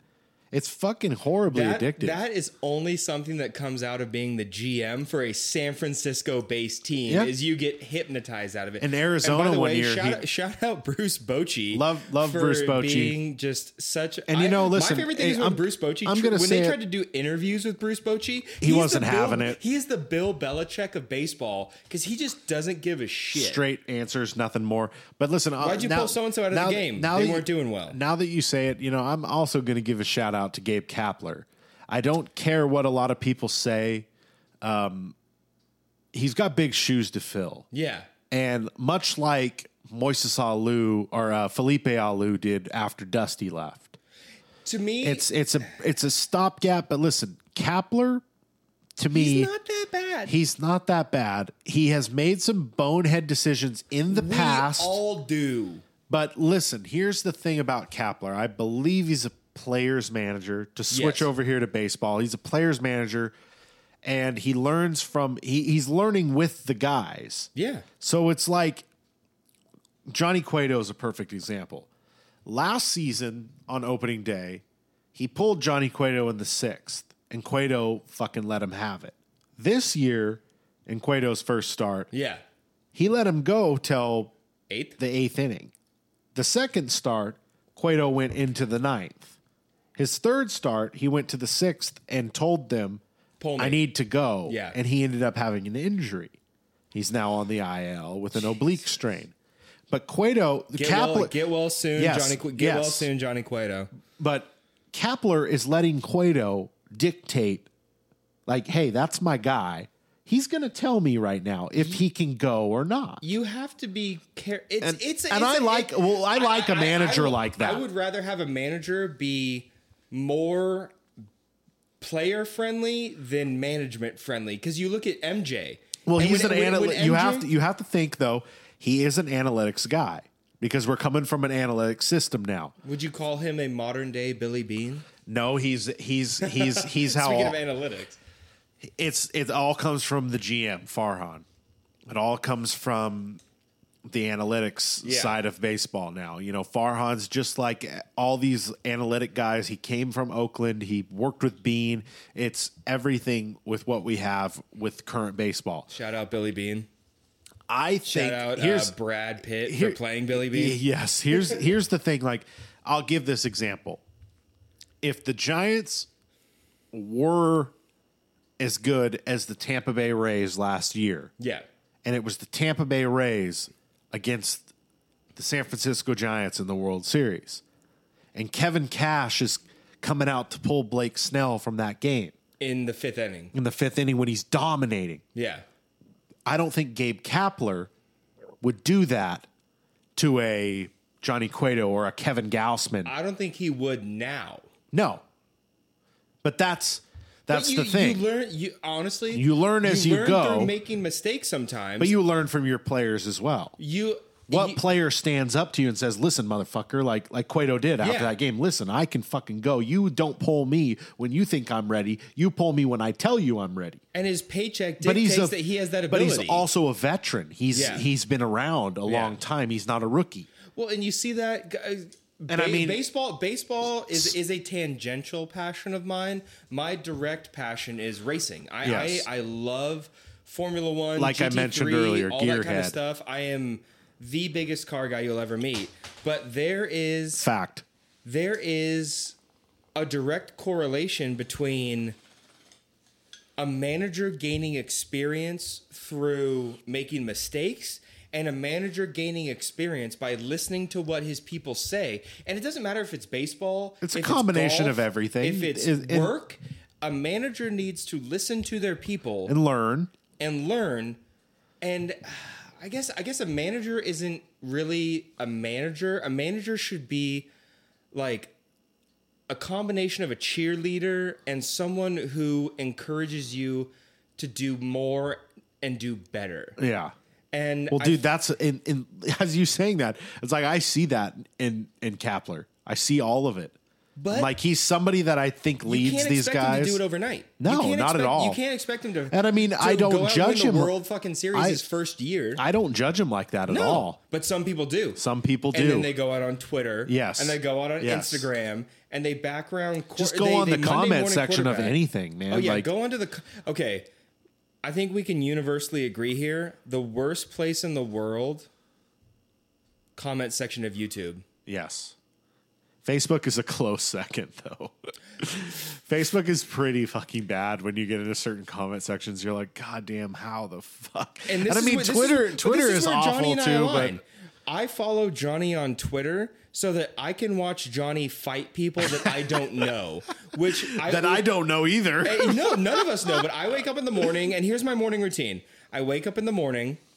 There's a candle next to my bed. I smell the candle, and I go, if I can smell this candle, I probably don't have COVID. I make a cup of Earl Grey tea. I put a little bit of local honey in it, and I go, if I can taste my tea, I probably don't have COVID.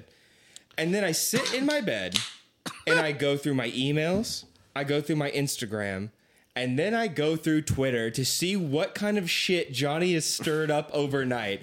And the funny part is, At Johnny the Mook. at Johnny the Mook, Johnny never Johnny never starts it. The only thing Johnny No, will I, I will say sometimes I do start. the it. only thing Johnny will start is a wrestling conversation. yeah, I start it with the wrestling fans all the time. When it But comes to politics easy. and everything, no, I don't start it. Johnny will never start it, but he and I get to see living in a small, mainly conservative town in the Central Valley of Northern California. We know the kind of people that we interact with on a daily basis. Johnny and I both believe firmly that everyone, freedom of speech, freedom of politics, all that stuff is huge. But you can't just go out in public on social media spouting some useless bullshit and attacking people. It's not cool. It's, I mean, It's super not cool. to me, fuck, man, Twitter is just, it's so bad. Like, and I try, I try not to get into it with people, but I do. Like Is like, Twitter the cigarettes of social media, or is that Facebook? Twitter is the meth of social media. Then cigarette. Facebook is the cigarette. Facebook is the cigarette. That's a pretty apt metaphor. yeah. I we mean, just developed that. fucking Twitter is just. I mean, two weeks ago, I had some guy like it was. It was during the um like the opening of the Chauvin trial, Oh, and um dear God. somebody had had uh, said something, and I commented, and I was like, "That's like somebody had said something that you know uh, that, that I can't ex- exactly remember, but he was talking about the the defense, Yeah. and I was like, and I I commented like, no, the defense is painting a picture to the jury on opening statement, and I like literally just went to jury duty like less than six months ago. Yeah. so I know how. So how the- Johnny's a lawyer. I no no no. I kind the of bar. I kind of know how the process works, and I'm super into that shit anyway. It's called due process for a going, reason. Going through the going through jury duty made me more like like I was into I'm into that shit already, so I kind of know how the process works. Yeah. So so I was kind of like. Fuck, I don't want to do this, but I was into it the whole time, like really interested. So I was watching how it interacts and, and- and works. So I'm like, they're on opening statements.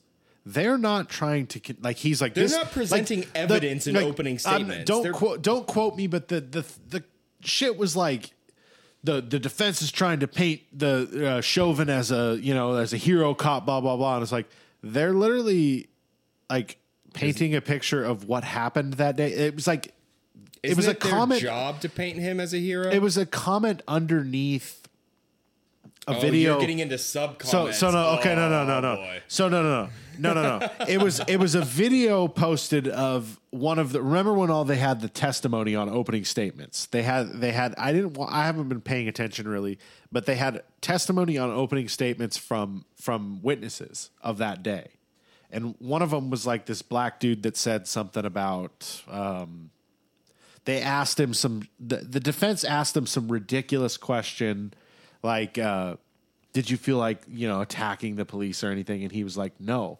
I like he- Okay, leading the witness. Objection, it leading was, the it- witness. It, wasn't that exact word, but they were, you know, how did you feel in that moment? And he was like, he was explaining what was going on, Yeah. and the person commented on that He saying, was explaining what was going on in a situation that occurred multiple Yes. years ago. But but it was it was it was a it was a dude that was witnessing and you know all this shit. So yeah. I, uh, I had told you know I had told this fucking dude he had commented something that was fucking ignorant, and I was like, that's not what's happening here. They're literally doing opening statements, trying to paint a picture. Which the defense, is their yeah, yeah. I was like, the defense is trying to paint They a are picture paid to do that. of Both what sides. of what happened on this day. And dude, I was that was one Well, of the comments that got flooded with like a lot of people like saying shit that I was like, what the fuck? And I was like, make the statement a now. lot of people saying shit that uh, like, yeah, calling But me a racist. No, and all no, no, that. no, no. Like, Let's make the man, you statement know? now. No one should be brutally murdered at the hands of a another human being, let alone a public servant. However, the American justice system says that everyone will have their day in court to see. So, Exactly. But but to me, it I, I, it doesn't matter if you're pro cop, anti cop, any of that. People are guaranteed basic like- human rights, and I think that should cops should be trained. The public should also respect authority, but like it's it's it's it's a no win Well, like- it's a no win situation, and I think I I I directly You're support you're hitting on all the right notes right well, here. I directly support everyone that wants the police to be better trained, but I also directly support everyone that wants to feel safe. that wants to feel safe when they get pulled over or Yes. they get stopped. And I mean, we can't, like- But how do you fix it? I, I I I don't have the right answer on how to fix it. I wish I did. If I could snap my fingers like Thanos and Yeah. just fix And all fix the this. injustice in America, Yeah. Oh my god, I would do it instantly. And I mean, listen, like I, I've always put wish it I like could. I'm sorry. I've always put it like this with cops. Like I fucking hate cops. It's the punk rocker in me. I fucking hate them, but I respect them because it was the way I was raised. The way I was raised was, you know, like if you get pulled over, just comply. And my dad always told me, don't give a police officer, like because I remember getting pulled over one night and getting a lot of shit from the cop and telling my dad like telling you the also, story. You, you you used to be a little. I was a little shitbag. You were Exactly. driving a BMW. Yeah, at yes, 16. I was a little punk. No, no, no, eighteen. I didn't have my license until I was eighteen. Sorry, he was a shitbag driving a So- BMW at 18. Yes, yes. So I was I was a shitbag though, and I mean I I I remember telling him that story, and he just told me it, it's my dad told me a lot of stuff that stuck with me that I keep to this day. They're life lessons, like Well, that's what your dad is there for. ex- That's kind of exact- like exactly purpose of That- being. Exactly. So it's like there's certain things that's like this was one of them. You know, don't give them a reason to ever. You know, as much as you think it's bullshit, because I remember it was like I was going to my buddy's house. I just bought my car, and they pulled me over for a blue light bulb over my my license plate. I got pulled over And- for that too at Cal Poly. and- and I dude- had blue LEDs because I thought it was cool, and I was also 19 and stupid. I was on my way to my buddy's house to get high, and I hadn't smoked all day. Before, So they were before like- California was legal. Yes, so they were like, "Are you smoking?" And I was like, "No, I'm not." And I was But like, "It smells to." like weed in here." And I, you know, I had weed on me, and I was like, "I have a um, a grinder with me, and I have less than a full grinder with me." Um, it's, So you were honest. Yes, and I was like, it's in my my my center console. I'm going to my friend's house. I'm spending the night there. We're going to smoke, and I was just like, I wasn't spending the night. That's where I lied. But I was like, I told her uh, it was a lady cop. I told her though, like, I'm not. She still ticketed me for the fucking shit. She'd let me go for that, but she ticketed me for for the fucking. It was less than It- an ounce. it so could have been worse. It could have been worse. But you know, I was bitching about it, and my dad told me specifically, don't give them a reason to ever just just deal with what you have. They're already like they're But- already dealing with enough shit. And- I know how you are. You know, And that's don't thing is- give them a reason to fucking shoot you or do something to where they arrest you we or have to anything. we have to recognize i think that there is a certain amount of comfort that you and i have because our parents Yes. let us and But dude, there are also- let us down that I direction but also one of my the, i have a friend that i call a brother who is a member of law enforcement and whenever i get pulled over i follow a very simple methodology I pull over using my blinker and everything. I roll down all the windows in the car. I put both hands on the steering wheel. I turn the car off. And when the officer Yeah, you do addresses me, you do a lot to make them they- feel comfortable. If the car is keyless go or whatever the situation Turning the car off is I a big one key right there. on the I've never I put the key that. on the dashboard. Dude, and that's I, yeah. and you- when when the when the officer goes, whatever they say, hey, how's your day going? Oh, pretty good. How's yours? My day's going well. Okay. Do you know why I pulled you over? I believe I was speeding. Yes, you were. Can I please see your license, registration, and insurance?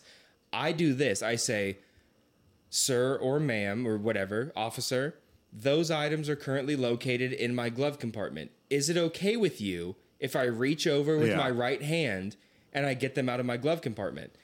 And I and they they tend to I mean, it, it goes back to being a kid where it's Well, the dude, golden that's- rule. that's it's the always- golden rule. If you if you get respect, if you give respect, Yeah. odds are you get respect. well, dude, And that's say, the nerve wracking thing like, about yeah, nowadays. dude, go for it. like I feel like I feel like every cop's on edge nowadays to where I haven't been pulled over and knock on wood, Knock wood. in in goddamn fucking forever. I drive a 526 horsepower, bright blue with white stripes Shelby Mustang. Yeah, I drive a fucking 01 Toyota. and I haven't been pulled over in the year and a half I've owned it. Knock wood. Lucky Knock man. Wood. Uh, But I I, know how guarantee you On the way drive. home tonight, I'm getting pulled over. So I mean, okay, I haven't I haven't pulled over in quite some time. You don't drive like you used to. I don't, but um Because we were idiots. We were 19. I never once thought about that when I was younger, but now it's different time now. That was I mean, it really is Well, a different the time of gas. I'm focused more on how much I'm spending. It just gas, doesn't- I- it feels so I like- drive slower because I don't want to burn as much gas because it's five bucks a gallon. but it feels like a lot of people like I don't know. If I got pulled over right now, I would literally what you just said. I would tell the cop I'm going to reach into my glove box to, and I wouldn't have done that 5 years 5 years ago if I got pulled over, which is the last time probably the last 5 6 years ago. And I it- wouldn't have done that, which But the main nowadays thing- because tensions are so high, it's it doesn't matter. It it's just sad that you have to think about doing Doing it, that. But to me, if if an officer of the law pulls me over or stops me on the street, my whole thing is I want to go home to my family. Exactly. They want to go home to their family. How can we mutually Make achieve this- this, goal? So I say, Yeah. my wallet is in my back right pocket where my license is. Do you mind if I reach with my right hand and I retrieve my wallet? Yeah. I just I it shouldn't be like that.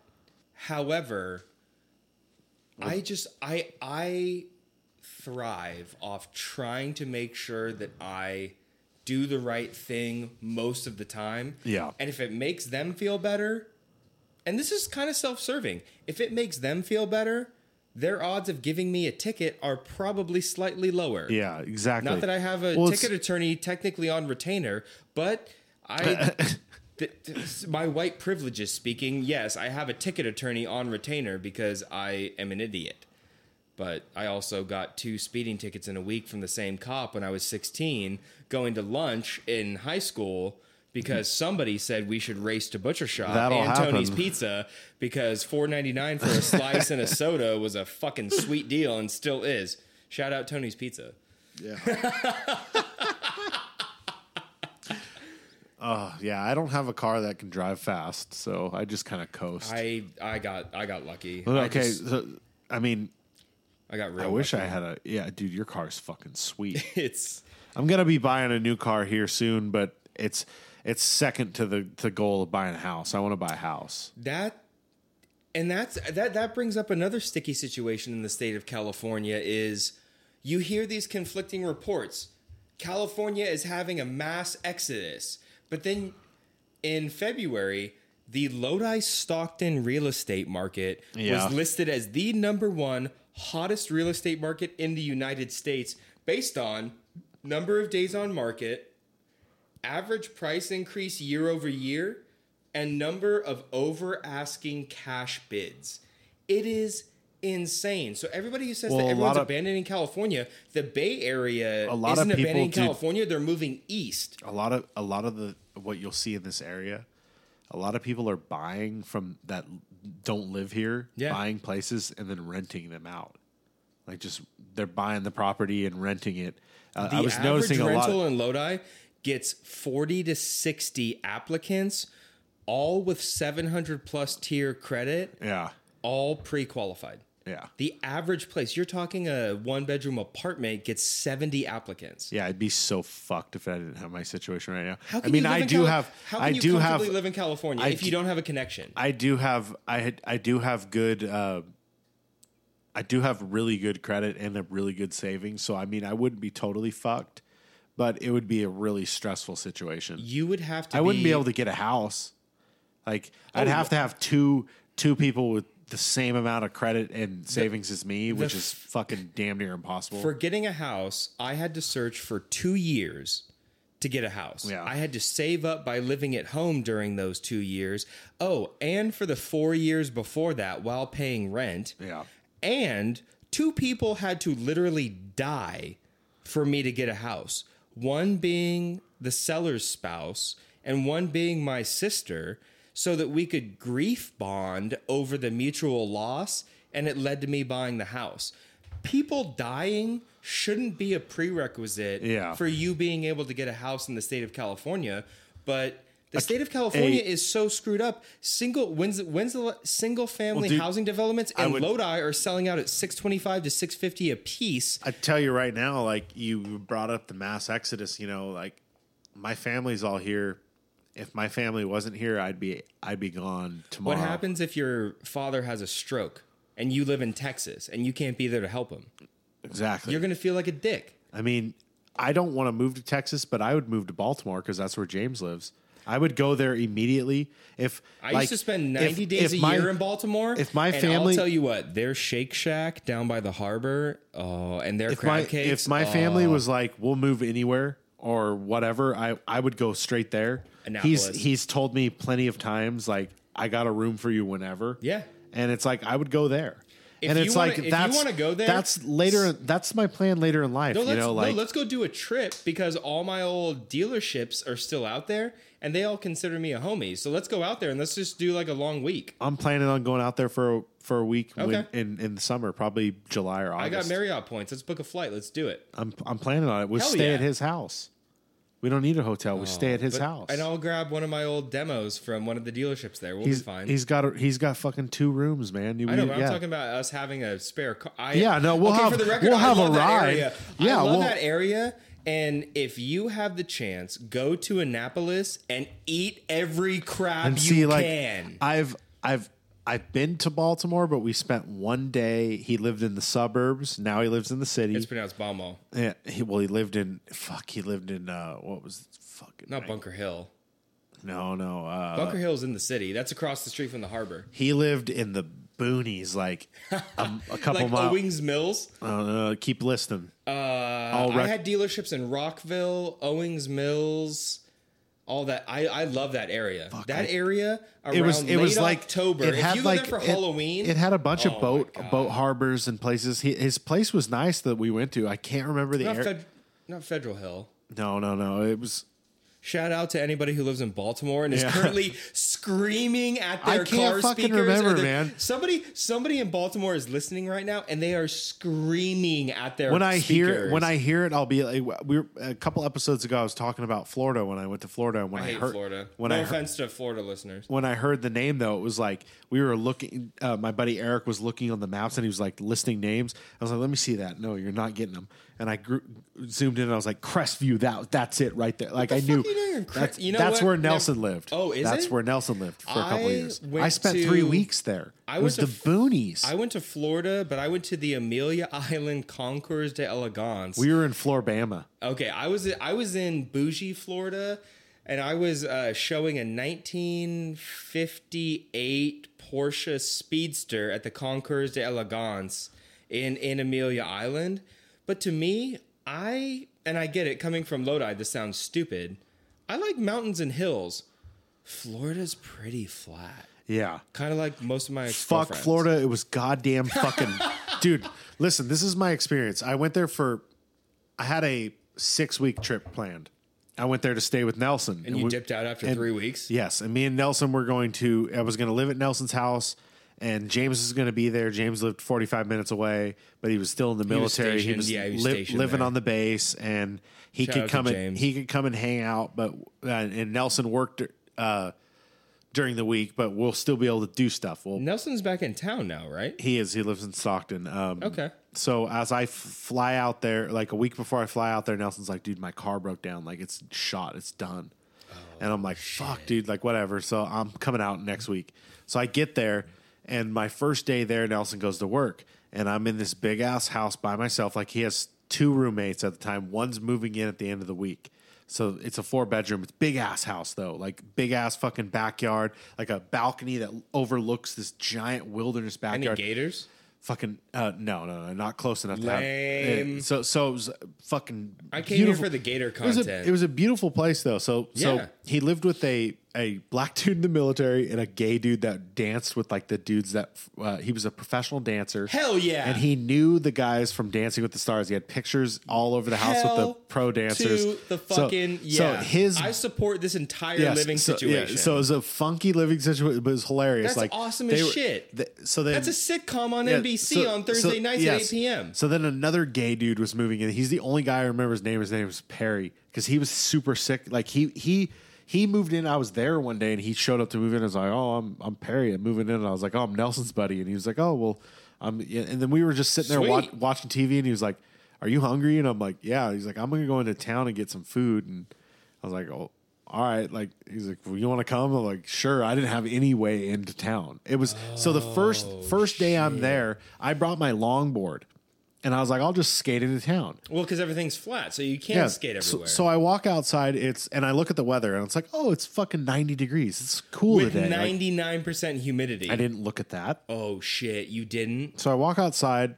I'm dressed in summer clothes. I'm like, fuck, it's Yeah, t-shirt and shorts. it's hot as fuck out here. Yeah. So I go out of his. For all the viewers, Johnny and I are both what's Yes, considered I'm plus yeah, size. rotund. So Johnny and I don't like humid because there's these things called rolls. Yes. And Johnny and I get Fuck. sweat in between our rolls, and it Yes. is unpleasant. It's not. It's not. There's fun. an image for you. Sleep well tonight thinking of that. Yes, and I'm bearded, so it's not fun. He has a way better beard than me, and it's fucking infuriating. But So- I'm rogaining my beard, trying to make it more like his.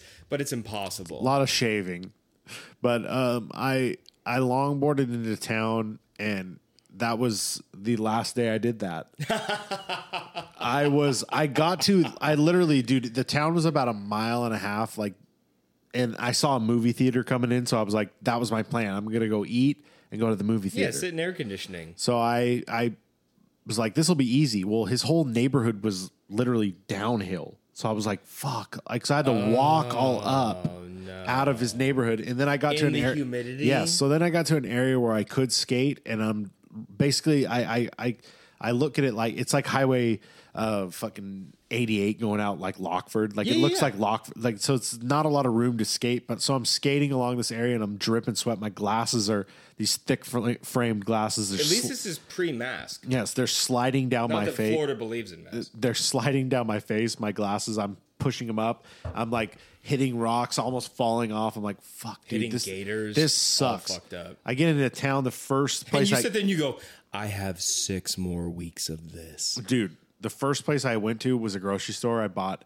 the things that you attach to your glasses to keep them on your face that like nerds wear that you like hook to each end. Oh yeah, yeah, Yeah, yeah. yeah. So I bought one of those because they were sliding down my face when I was like, because I was sweating so much that they were just like rolling down my. You and, I, couldn't aren't built for high humidity. And I'm like, this is not good. And I was like, where's the movie theater at? And she was like, oh, it's up the road about like six blocks. I'm like, oh.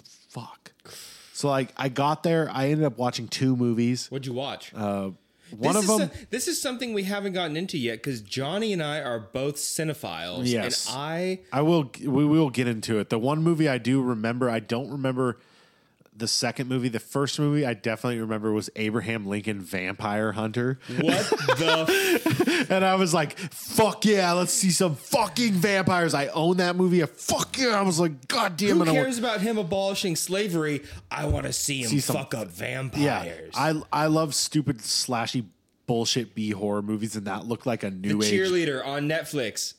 I have not seen it. Oh, go watch it right now. Okay, we're gonna take a two and a half hour pause in the podcast so Johnny can go watch. Oh no, it's called the sorry beer burps and Mickey's burps. The Babysitter on Netflix. Yeah, I have not seen it. Oh my god! You- Here, tonight, take this Mickey's because I'm not going to drink that. tonight. You're gonna I have watch this it and you're Belching gonna Beaver. text me at like two a.m. and be like, Ben, I love you as a person, but your movie recommendations Ben, are horseshit. We we before we like right before this will be like we're, all over the fucking place, but it does not matter at all. well, we haven't seen each other in about four years, and, and so- we've been drinking a little bit. But listen, okay, No, before before we that much. before we stop before we stop, take a nice little piss break. Uh, I was gonna bring up the little the, the I I. The, the weekend I, I, I spent at your your your dorm in Cal Poly was was hilarious Oh because we that was that was the weekend I experienced the room for the first time. Yeah, that And was that, that- was life changing. That moment will literally stick with me forever because that movie Tommy was so so like I get all the references of everything because of that that fucking like I remember going there we, we were fucked up like and we met up and we were like let's go back to your fucking dorm and Yeah.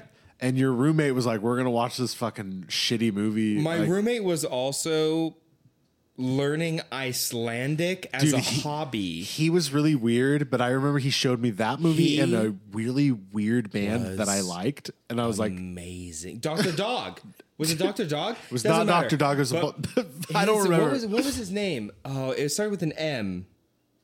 Oh. I remember he was very strange, but, fucking I- weird, I like cool strange.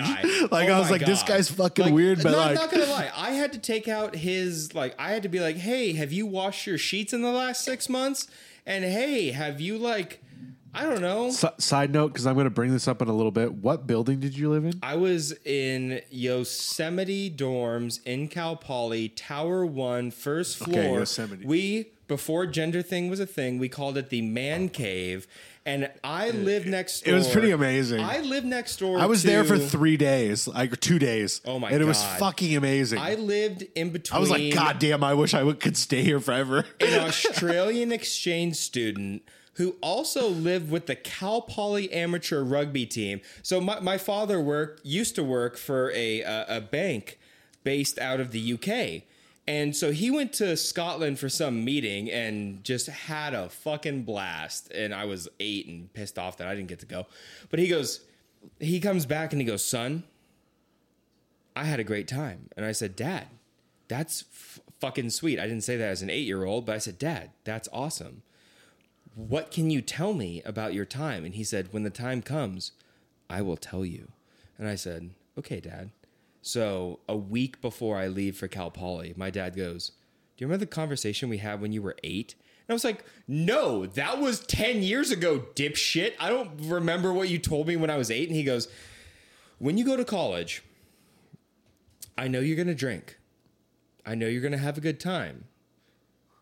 I just pray for you that you don't start any life or end any life or end up in the newspaper in a way that makes the family look negative. Okay, And okay. No, no, but then he goes, but the last part of advice is never try to keep up drinking with Australians or rugby players. And I said, Golly gee willikers, dad. I literally said that. How do you know not to try and keep up with them? And he goes, Do you remember my trip to Scotland? And I said, Yeah. 10 years ago, I remember being pissed that I couldn't go because, I don't know, scotch as an eight year old. You're a kid. My dad goes, So the company brought together the Australian arm and the UK arm and the US arm. And he said, I tried to keep up drinking with the Australians and the rugby players that went to college playing rugby and everything. And he goes, Never do it. So I move into Cal Poly and my parents move me in. We're having a great time. I'm 18 and just like, mom and dad go away so I can go like do what I do. I didn't know what I did yet, but I had an idea. And my parents are meeting all the other parents. Oh, hey, so and so, nice to meet you, blah, blah, blah, blah, blah. What does your kid do? Oh, my kid plays rugby. What about your kid? Oh, he's in the, he's here for a year uh, from Australia. And my dad looks at me and he goes, "We're changing dorms." Oh. And I go, "Why, Dad? No, no, Everyone no. seems nice. I have I have the biggest TV and the loudest stereo. Everyone's immediately my Yeah. friend. Plus, I have a truck, which means I'm the inaugural beer run guy." So he goes, "Oh fuck." And he and my mom leave. A week later, they hadn't heard from me. And he calls me on a Sunday. We checked in every Sunday. yeah. And he goes, son. And I was like, Eric. and he goes, Have you been hanging out with the Australian and with the rugby players? And I said, Dad, you're not going to believe this. There's this thing called Edward 40 hands where you duct tape 40 ounces of malt liquor to each one of your hands and drink it. And he just goes, Oh my God. And I hear his disappointment. This is the first, this is the second time, second time I've heard my father's disappointment over the phone audibly. And he goes, What did I tell you? And he and I was like, Don't raw dog strangers. And he goes, You're paraphrasing, but close enough. Uh, uh, uh. and he goes, What did I tell you about Australians and rugby players? And I go, Dad, I live with them now. And he just goes, Don't ask for extra money for beer, but I'm wiring you. He wired Dude, me like he wired me like 150 bucks, and he goes, "Use this as a peace. He said to use it as a peace offering. Oh my between me and the Australians. He's like, get Lo away from these people now. Lo and behold, those people They're people going to corrupt the- you. No, the rugby players, the Australian, we had the best year of our lives. I got to watch Australian football for the first time, which is different than American football. Who would have thought? It's not just upside down because they're on that side of the planet, but I got to watch Australian football and the rugby players. Most of those guys ended up in the wine industry, and they are just. I mean, I, I- feel like if I was in their town tomorrow and I called them, they'd be like, "My house now, Yeah. wine, dinner, done." Yeah. And so you sit there and you go, You made those connections. my my dad gave me the right advice because oh my god, we were playing Edward Forty Hands, and one of the rugby guys finished I don't know an hour and a half before me because I'm an amateur, and he goes, "Done, clap." But when he clapped his hands together, he forgot that there were glass bottles duct taped to each hand. And so both bottles oh simultaneously Oh God, dude. shatter as he claps and just blood Everywhere. blood and duct tape everywhere. So, um, Dude, it, it, it was so funny because yeah, I the remember, good old days. I remember that weekend. Um, Shout out Cal Poly. we went for Halloween. We were there from like a Friday to, and it was like Halloween was Friday on to a Monday, I think. Friday to a Monday. Yeah. Oh And Halloween was on that Friday. And we went to a like a frat party and it was huge and it got broken up right away. Yeah, And we, were down on we were down on Hathaway Street. but we all got split up and I met up with you at that point because you were the only person I knew that lived there.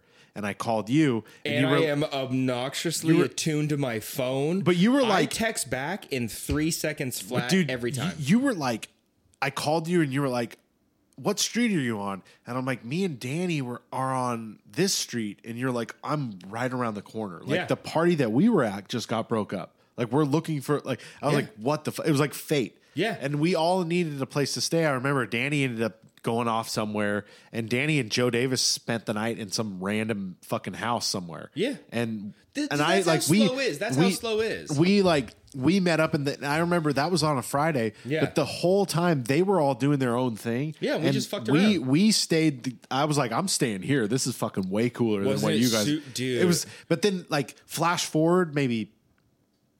I'd say five years, five and a half years later. Yeah. Nelson's living up there. yeah, I remember. I remember when he was there. and Nelson, uh, me and him planned a trip to go to Hollywood Studios, Mm-hmm. and but I needed a place to stay for a night in Slow, so I go up there, and my buddy Timmy is is staying. He's at Cal Poly, and he's staying in like the same Weisenberg? Yes, he's staying at the same fucking dorm as you are. Yeah, well, Timmy, I used to drive him to high school senior year. Timmy Weisenberg is dating my other mother's daughter, Holly Fife. Dude, I haven't seen him in fucking years. no, he's years. still dating Holly. They live down in San Diego. I haven't seen him since this weekend, like that I- of, I'm- of of she's an ear doctor. And she is just crushing it. Timmy's working for Oracle, already- and he's a certified badass. Yeah, I And knew he was skill from now from the second dude. the, lights from out. from the second I met that kid. I knew he was. I was like, this kid's gonna be a fucking And successful his shit. parents were two of my top detailing clients. They're they're awesome. awesome. His dad, the fun story about Timmy Weisenberg's dad, his dad let me take his Porsche 911 convertible to prom. I remember where that. Johnny was whipping, was it a white BMW 740 or was it the Range Rover? it was a 750 It was 750. 750 Beamer. Johnny had Johnny parents. had Johnny had a BMW 750i. I'm driving a blue drop top stick shift 911 to prom at I remember that. 17. And our other friend Josh Gums is driving his parents' Range Rover, and we pulled up to prom like the picture of white privilege Yeah, and- with these three well, cars. not And with that what 911, you were. oh. You were you were wearing like you and Josh may have been wearing regular suits though, and I was wearing a per, all purple Dumb and Dumber tuxedo. So Oh, you can't forget that Oh my little part of prom. But okay, no, back to I. The, I remember I when you were in slow with Timmy. I went to. I stayed in the same fucking. Like, it wasn't the same floor, but it was the same. Like I was like, dude, Yosemite, wha- baby? I was like, what the fuck, dude? This is like bringing back so many. I was like, and w- at this point, I smoked, and I was like, we smoked in the dorm, and I was like, this is different than. But it was super funny. So no, okay, Yeah. this is what I want to bring up. I had on my mind yeah, because you went to Cal Poly. Kristin Smart. Yes, have you fucking heard this goddamn story? I oh okay, my- you know you know her parents. Are, she's from Stockton. Yeah. No, What the no, no, fuck? I know. Uh, so I um, I was introduced to the Kristin Smart story when I went to Cal Poly and down in Arroyo Grande. That's where Nelson lived. The Flores family, and this is my personal opinion, the murderous piece of shit Flores family did. I saw the Kristin Smart posters for the first time, and I firmly believe that He Not- fucking killed her and and fucking she's under that concrete or some I shit. know I think she's been moved, but the main thing is I would like to say your own backyard podcast, which was dude. directed my I'm- way I'm by going- Shelby I'm go- Anderson and Shelby White. I'm going back and and and re-listening to it right now because Chris, who did it- that podcast, is a fucking godsend. like holy shit i'm i'm because i remember listening to it when it came out because i was that was when i was into Yeah. the true crime podcast Yeah. but i forgot about it and then i was i saw the report and i was like that name sounds so fucking familiar and then i went i'm i'm literally like i'm on the third episode going back right now like is- and it's clicking and and i thought that was such a perfect thing to bring up because you went to cal poly and we're from lodi which is literally fucking 10 minutes from stockton Yeah. she is somebody from the Central Valley that went to a school. me, like it's such a fucking insane it's- story. It's the single most disgusting miscarriage of justice that I have witnessed in my life. Dude, how the I, fuck? I, Like- I see. that dude, like from all the accounts, was a fucking like weird creeper. Fucking like how the fuck, man? In, Like, my, in my opinion, the insurmountable evidence presented against him. I mean, what was it? Four or six different. Um, I was, that's why when I four, asked, four or six different dogs that specifically smell Yes. human decomp hit in his dorm yes, room. that's why I asked then you, what dorm room and you, just, were in. You just go, it's it's I, I I pray ever since I started listening to the podcast, I pray every night for the smart family because the miscarriage of justice that's gone on there is absolutely disgusting. it's unbelievable. 25 Well, dude, he years. just he just got arrested. No, so is his fucking is father. And let's his his lawyer presented an agreement to the smart family saying, "We'll show you where your daughter's body is if you reduce it to manslaughter and he gets no more than 6 years."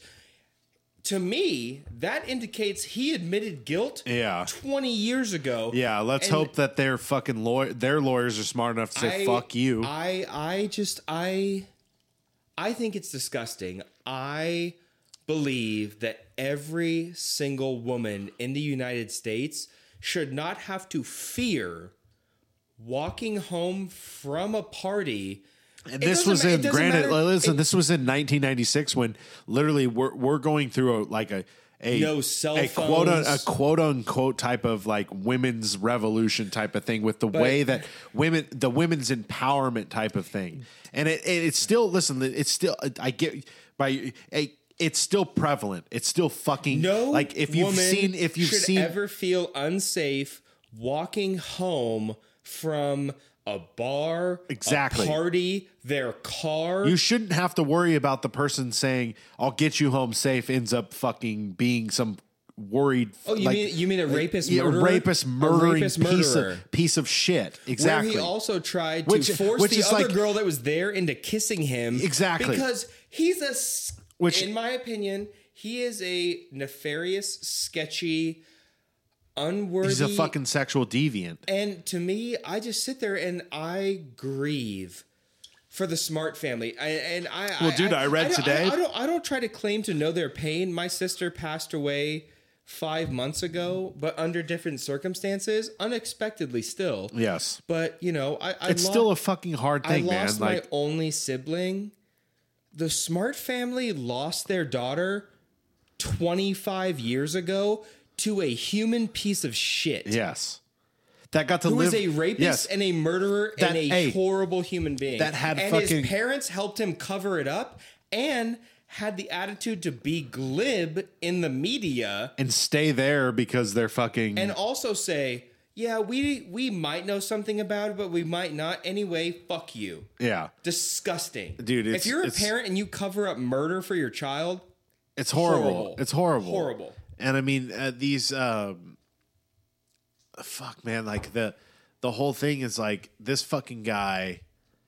Yeah, twenty five years. He's got to fucking live his life, and it's like, yeah, you should. I mean, I just. at, she died at 19, scared and alone in his dorm And- room. and- and the because situation- he was a nefarious piece of shit. he was he was a piece of shit and it was like he was in a perfect environment of where nobody knew who he was and knew his tactics and they're walking home with four people and when Yep. two split they trust him enough to get this girl home safe who's overly drunk and he's a fucking piece of shit rapist motherfucker. And you should never you should never be that type of person. I mean, I don't this is um I don't know if you've seen go let's let's jump right into the the movie thing. Have you seen Promising Young Woman from this year? I have not. Um, the last movie I watched was a spontaneous you- on Amazon Prime. you just told me what to watch tonight and I'll just tell you you go home and whatever it costs if you can find it for free Young? Promis- promising young woman watch that movie and it is a perfect example of the date rape culture and shit like that and a, and a, and it should come with I've I've I, I talked with this with my buddy Nick Hagan. Yeah. Shout out Nick Hagan. We we talked about this movie. It should come with a fucking disclaimer in front of it. If you're a victim of sexual assault, don't watch this. That is Because one of my favorite things about um, another podcast I listened to about the alleged suicide over in Louisiana or no Mississippi. It was Mississippi, and it was this podcast um, about Christian. Oh, you know the one I'm talking about. It's a murder mystery podcast about this this kid named Christian, and you just sit there and you go, dude, it's everyone needs to do their job better all yeah, the time. Yeah. Well, it doesn't dude, matter like, if you're a cop. Here's here's the thing. I was funny. I was talking about it with the guy I work with today. Like, I watched this fucking documentary on Netflix last night. It's Yeah. ranked number two. I don't know if you've seen it. It's called "Why, Did Did You Murder Why Me? Did You Murder Me? Allie, my best friend, my best friend who's a cop, the wife watched that, and la- yesterday she and I had lunch, and we went deep into that. Have you seen it? I haven't yet, but It I, is- I, I have it queued up on Netflix. So, I mean, you've I talked. watching You've, Django Unchained. you've, you've talked about it. I'm very like when I talk to people about stuff that haven't seen things. I try to be very vague, but it is a I know the gist of it. you know the gist of it. So There's I a will. murder. She poses as the cousin on MySpace. it is a try and get the very it is a very like okay so w- this is my take on it because uh, i'll give i'll give a little quick review on it you know it was a good documentary but the way i look at it is like okay both sides were fucked here like the cop seemed like he had the best intentions but the family was also had a criminal history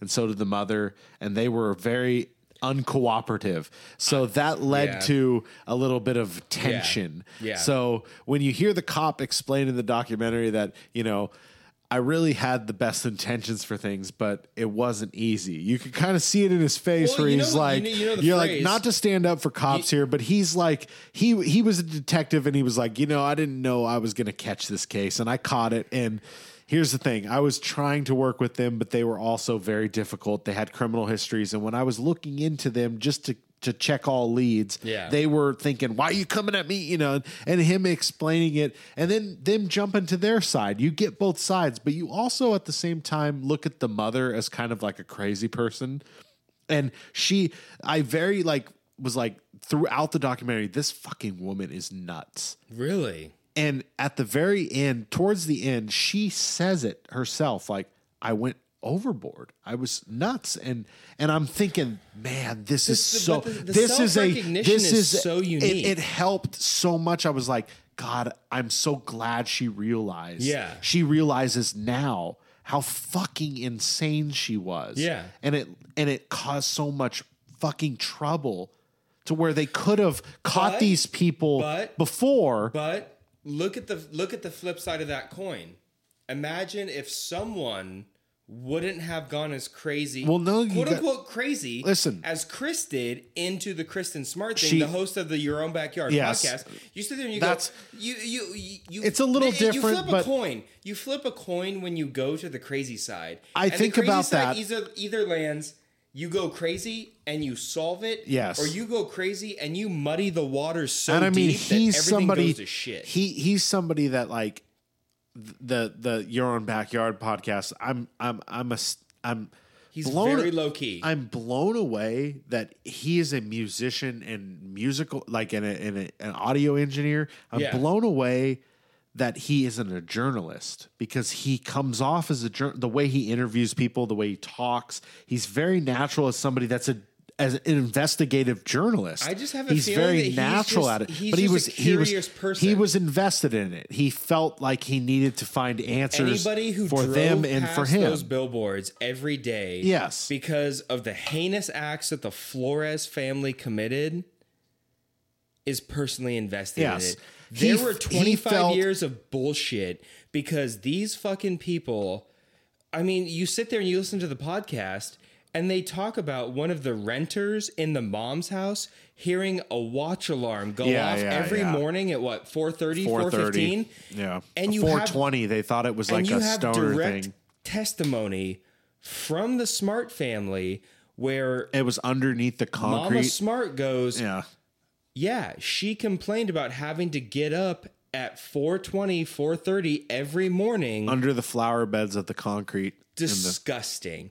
And you just sit there and you go, and the found earring on their family, Yeah. or on their family property, and you just go, what, what the fuck? What? 25 years. It's unbelievable. 25 years. But it's And like, so my, dude, my heart goes out to the Smart family, and I hope that they get the closure they finally seek. Well, these- and whoever hey, committed the crime literally against two- Kristin, two hope fucking- fucking burns in two- hell. two That fu- is disgusting. Two fucking days ago, arrested. Good fucking good.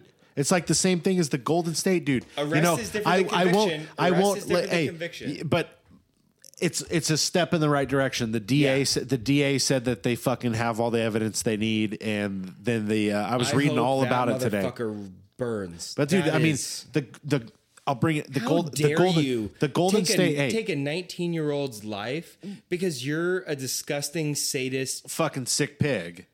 How And I mean- dare you? Where? Uh, just It's it's all like It kills me. I'm all- No, no, oh, wow. Poor choice in a in a weird in a It weird listen in in a weird.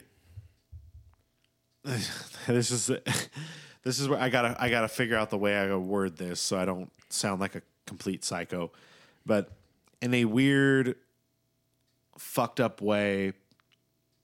I'm interested in these people. I'm one of those people that's very interested in the cri- true crime and tr- crime type of shit, serial killers. Without being interested in these kind But of it's a- people, it's we a- could we could never understand them. That's the so exact we need point. People who are interested, I, but I'm the I- type of level. them. I'm the type of level that I I would I would like how we're sitting. We're literally sitting across from each other. I would sit. I would in a heartbeat. I would sit across from the fucking most heinous murderer just to talk to them. I I'm that curious. I I I don't Yeah. understand me personally. I don't. I'm. I, I wear my heart on my sleeve. I don't understand how Yeah. one how one could in in the example of Ted Bundy how one could pick up a woman on the side of the road. And kill them and eat them. And, well, he didn't eat them, but he. Oh, he, that was the other one. that was that was Dahmer. Dahmer. Dahmer. Dahmer. Dahmer. Okay. Well, okay. I know more about Dahmer because he's one of the really odd ones. So Dahmer, um, exactly how one could. He's gay. He's closeted gay though. How he could drill a How one hole could- into someone's brain and how- pour bleach into how it. And how everything? how one could go pick up at a gay club yeah. someone he's attracted to, bring them back, but he wants them to be submissive. He wants them to he wants full control, but he wants them to be submissive. So he's a predator. So he does something so he drugs them. No, he willingly gets them to come back, but they're not the predator part. But they're not willingly knowing he's going to kill them. but his his whole ah. this is the thing about Dahmer that I find so interesting. He's the one that I find so interesting out of all of them. Yeah. Because he's pitiful to me. And I f- like literally I've I've talked about this with people and I have and I don't pity for I, serial I don't understand it. I feel bad for him when I watch his Ugh, interviews and? I exactly it's a weird feeling for me and this is the weird thing because when you talk like when you when you look at it like I've I've watched interviews with him and he says I'm better off in prison like What? it helps me from my urges and it's a sexual thing and it's a thing that happened when he was very young and he was into the anatomy of animals and dissecting things and when he was coming into puberty he got into dissecting animals and and it fucked up his sexual wiring. So me, I think how the fuck does that happen? So I'm curious about how the fuck that becomes what it becomes. Yeah. And then he wants this specific type of sexual partner, but he's coming from a very Christian family. Yeah.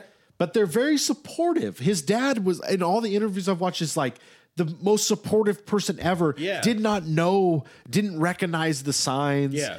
All this shit.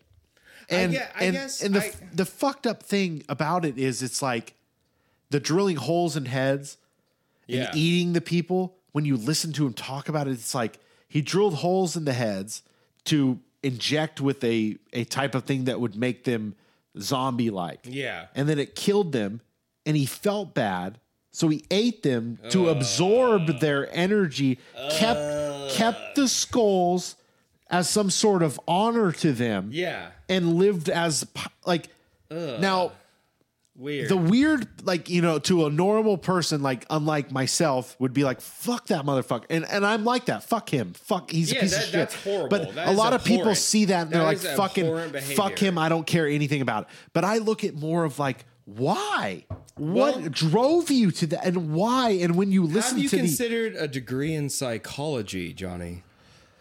I'm not smart enough for that I'm not No, smart you enough are. You are. It's. It's. I'm not book smart enough for I it. think I'm. I think it. I think in that way though. Like, man, I watch these. I watch these fucking interviews with these these Yeah. killers, and I'm like the the way they speak, and you can understand certain ones. BTK when he when he sits up there and he talk during his prosecution. I mean, you want to watch something completely fucked up? Watch his hour long him Yeah. in court talk. He pled guilty, but the judge was like, "No, I'm going to have you." Speak on To me, it's and he- pontificating. He, sat It's- up there, but but that, but that's a total different type of killer, though. You look at him and he's a fucking total sociopathic narcissist. Fuck, like, and he's sitting up there proud of what he's done, knows it in his head Yeah. because it's a sexual thing, and ninety percent of it is all sexual. It's something happened in the fucking wiring in their brain Yeah. when they were coming of age that where they can't get off on some ty type of violence or weird fucking sexual And act. You you you dive down.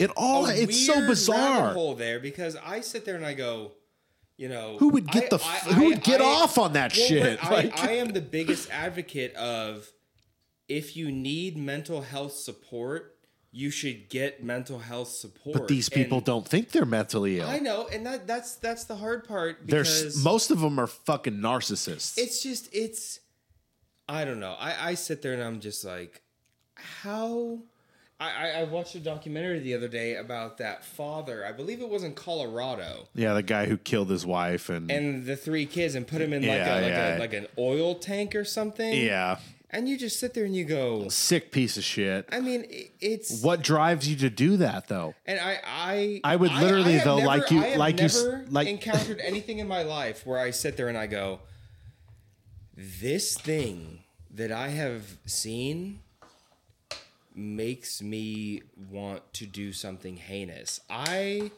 I, I don't I don't know if that's privilege No, or yeah, I- fortune, but I sit there and I I, have go, the- my my I, I'm pretty happy with where my life's at. I don't really feel the need to go do some I crazy have the stuff. I have the complete opposite. Like I I would sit and talk to I would like why the fuck would you do that? Well, I don't get me wrong. Curiosity is is not. I want him to die. Curiosity is Don't not- get me wrong. No, I want these is- people to die. Horrible fucking deaths. Curiosity is If I could kill them myself, yes. But I would never go that far. But I sit like there and go. I'm I- very very curious about just- that shit. I, I just don't. I, don't understand it. That's I- but how can you understand what someone determines is ununderstandable? I don't know. I, I I guess I get a real like weird fascination about people that are like like I said sociopaths or narcissists. Like I want to understand why they're like that. Have you And- tried to reach out to any of them in the Fuck, system? no, absolutely not. I have not. Um, You could you could probably have them on your podcast. The only person I've ever thought about wanting to contact, but I know it's very difficult because he doesn't speak to anybody, is uh, and it's one that's close to the area, is the uh, Speed Freak Killers. One of them's dead. The other one, uh, uh, uh, fucking Herzog, I believe. Uh, Werner Herzog. no, no, no. That's that's the that's the director. No, I thought Um, he did a documentary about him. No, no, no, no. Uh, the Speed Freak Killers. Um, they they killed uh, a fuck. What was his his name? Is um he came into O'Reilly's all the time. The the dad of the the, the daughter Well, that was I'm just killed. I'm um, just thinking like you you could use your platform to potentially reach out to like Scott Peterson. I wouldn't. Yeah, I. That's one of the ones that like. I don't know. I don't want to. I don't want to put that kind of shit. Uh, fucking. Uh, You don't want to give them a platform.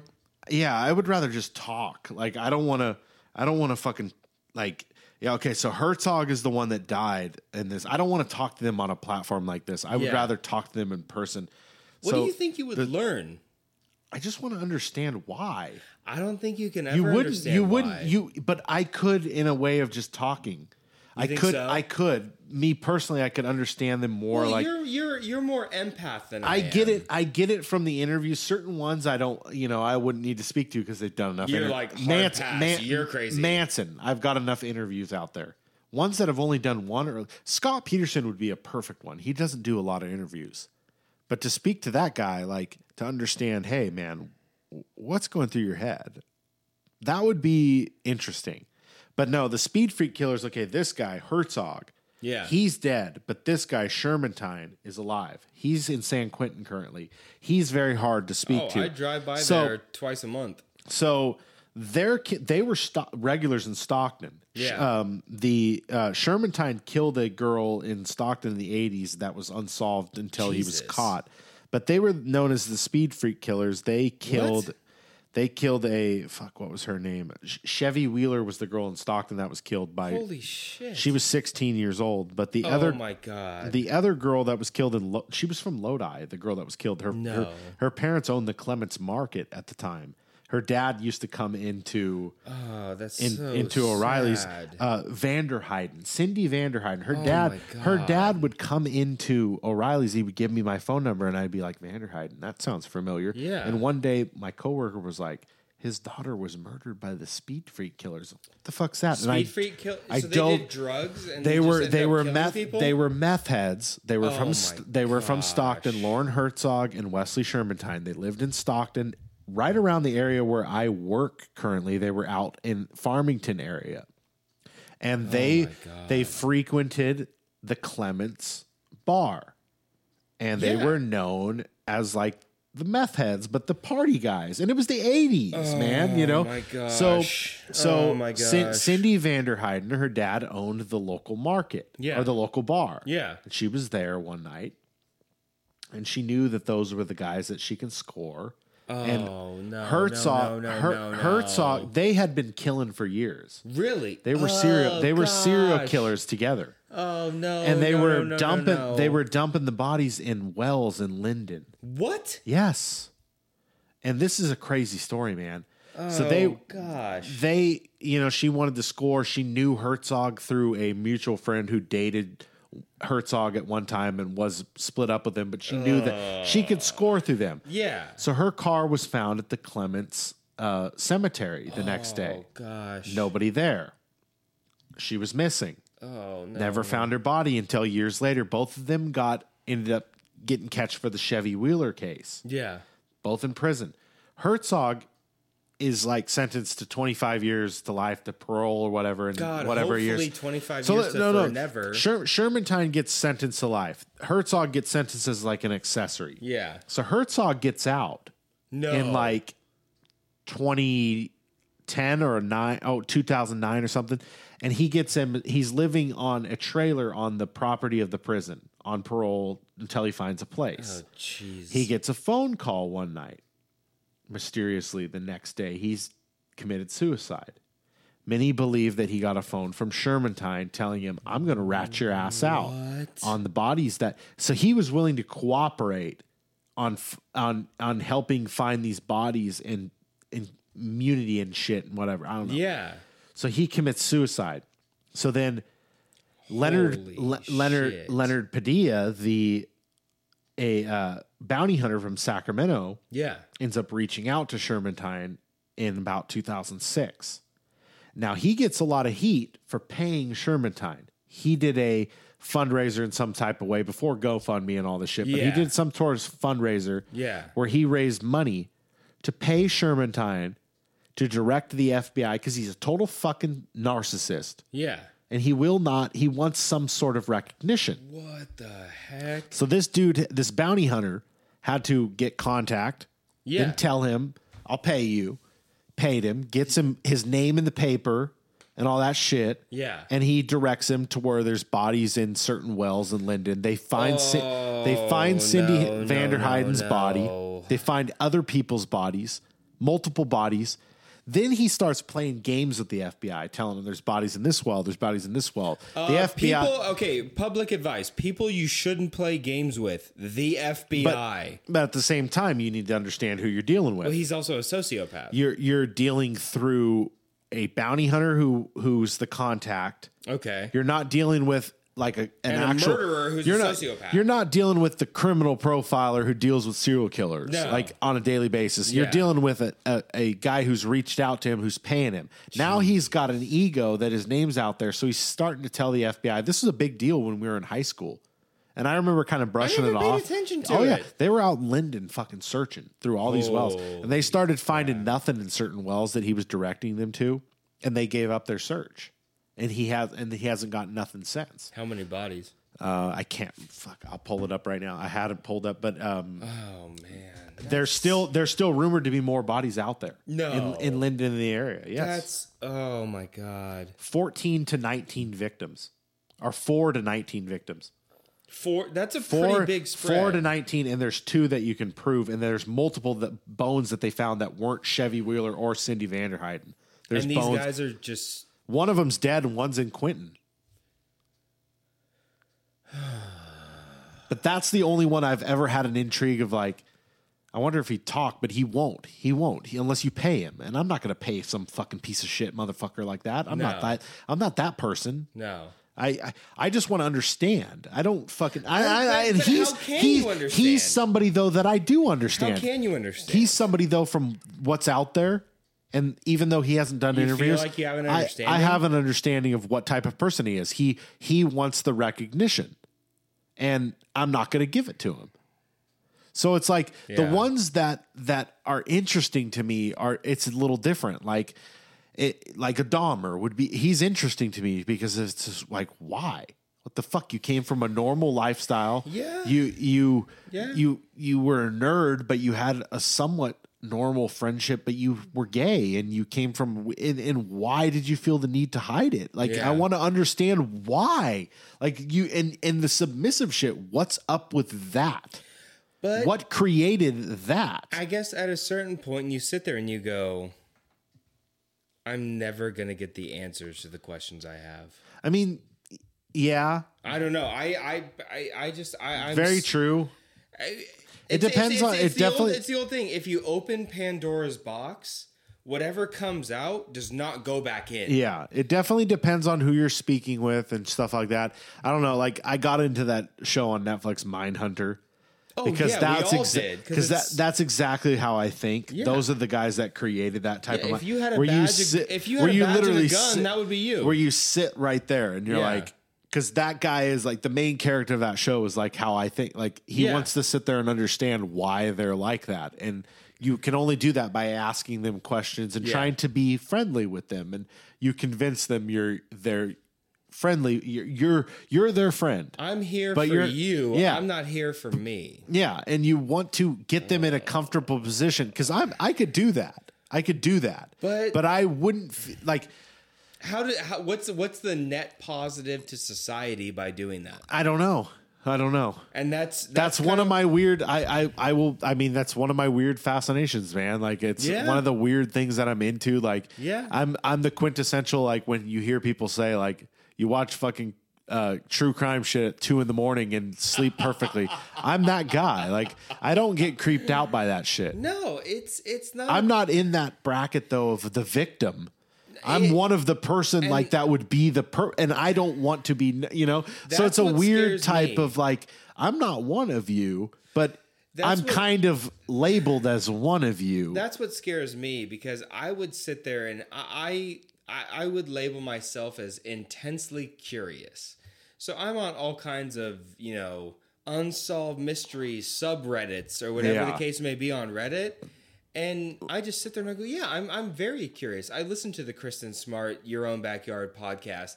I listen to you know this one about the Maxwell family with uh, Ghislaine Maxwell and Robert yeah, and Maxwell and, fucking everything. Epstein and all and this shit. You just sit there and you go, I, I I am.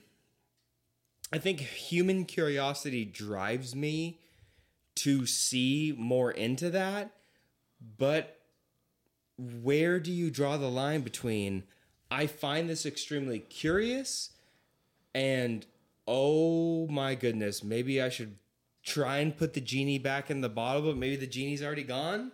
yeah, Like, It's just it's it's it's Yeah, It's, it's hard. It's no. hard to fi- it's hard to find the line. I feel How you do you there. Find the line. I feel you there. I Where is definitely, the line drawn. I definitely. That's the thing. Like, do you contact a family and ask them where the line is? if I was ever to do something like on a reporting level, Yeah. then yes.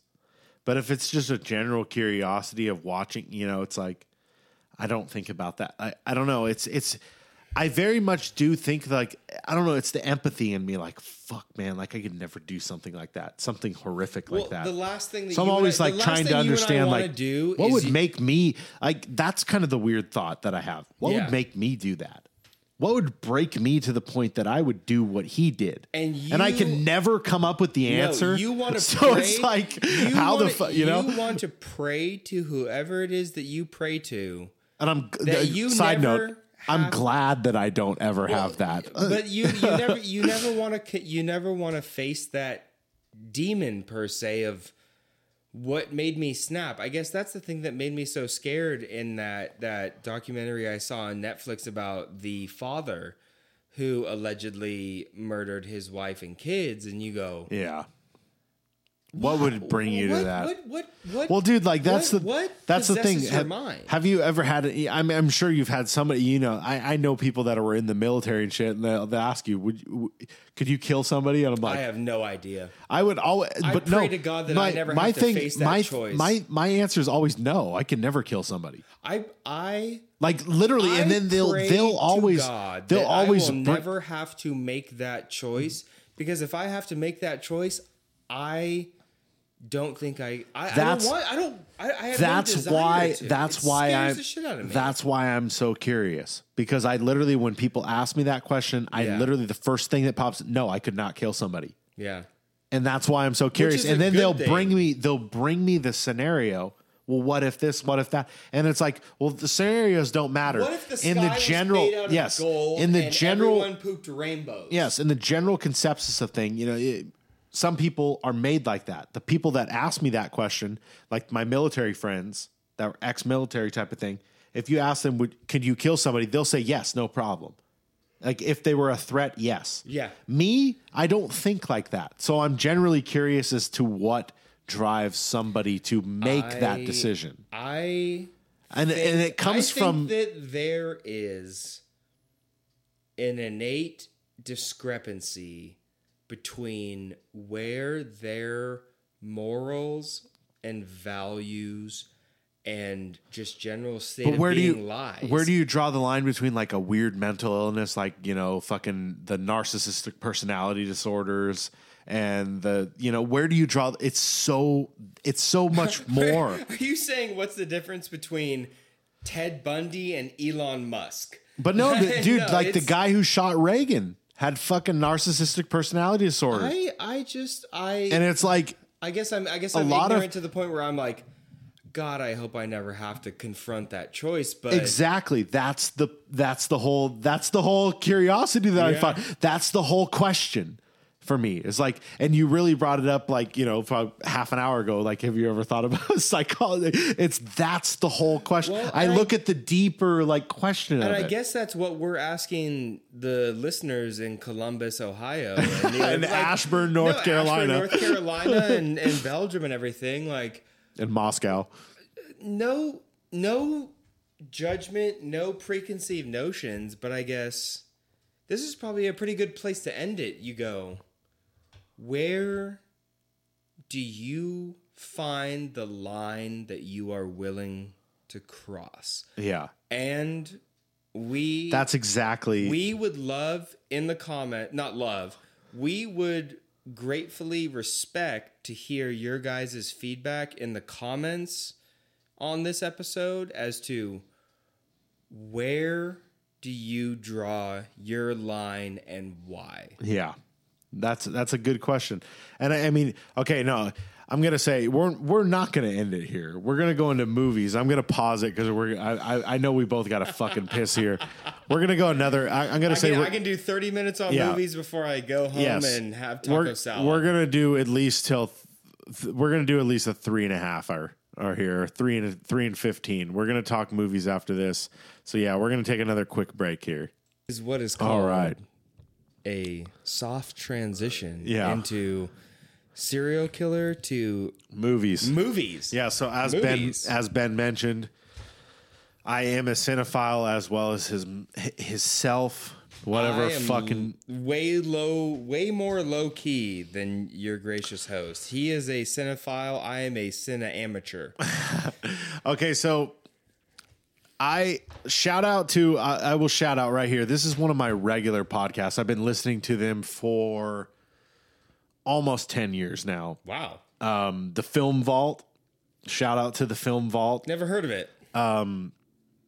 if you listen to the Adam Carolla show, the Adam Carolla show, the the sound guy, he has a film co- podcast, and the other co-host of that show was was a producer on Loveline for many years, and they're both film nerds. Oh, cool. I and and I liked the sound guy on Carolla, and I found his film show, and I just been listening ever since. And, Yeah. and I'm that's the only podcast I pay for Patreon. It's five dollars. I get the show. It now they split the show up in two episodes. I get the show in a full episode and a day before, and it's five bucks, and it's all I pay for. It's it. the only one I pay for. Worth it. It's the only show. It's the one I've been the most loyal to. It's I'm a film nerd, and it started with like I was always a film nerd, but I never was like I would never talk about it. no, Like I never was like, and closet, I still closet film nerd. yes, and it's the same thing with wrestling. You know, like I was a wrestling nerd and a film nerd, and like it, they both go hand in hand for Yeah. me. You know, like I I loved wrestling as a kid, and then the first movie that I can remember my dad showing me. There was two in particular when I was very young. Was The Crow and Pulp Fiction. Both of them like back to back. Like my mom was out of town, and I was probably like Johnny was six. the crow. No, no, no, not that No, young. I'm kidding. I'm The- kidding. The, crow, I probably saw it like maybe twelve. Okay, and then Brandon Pulp, Lee. Pulp Fiction, I saw when I was probably like thirteen, like a year later. And I remember Yeah. watching Pulp Fiction with my dad and him telling me the butt "Th- watch. this movie right here is like legendary. Yeah. and, and you'll you'll really like it. You may not like it now, but you'll like it.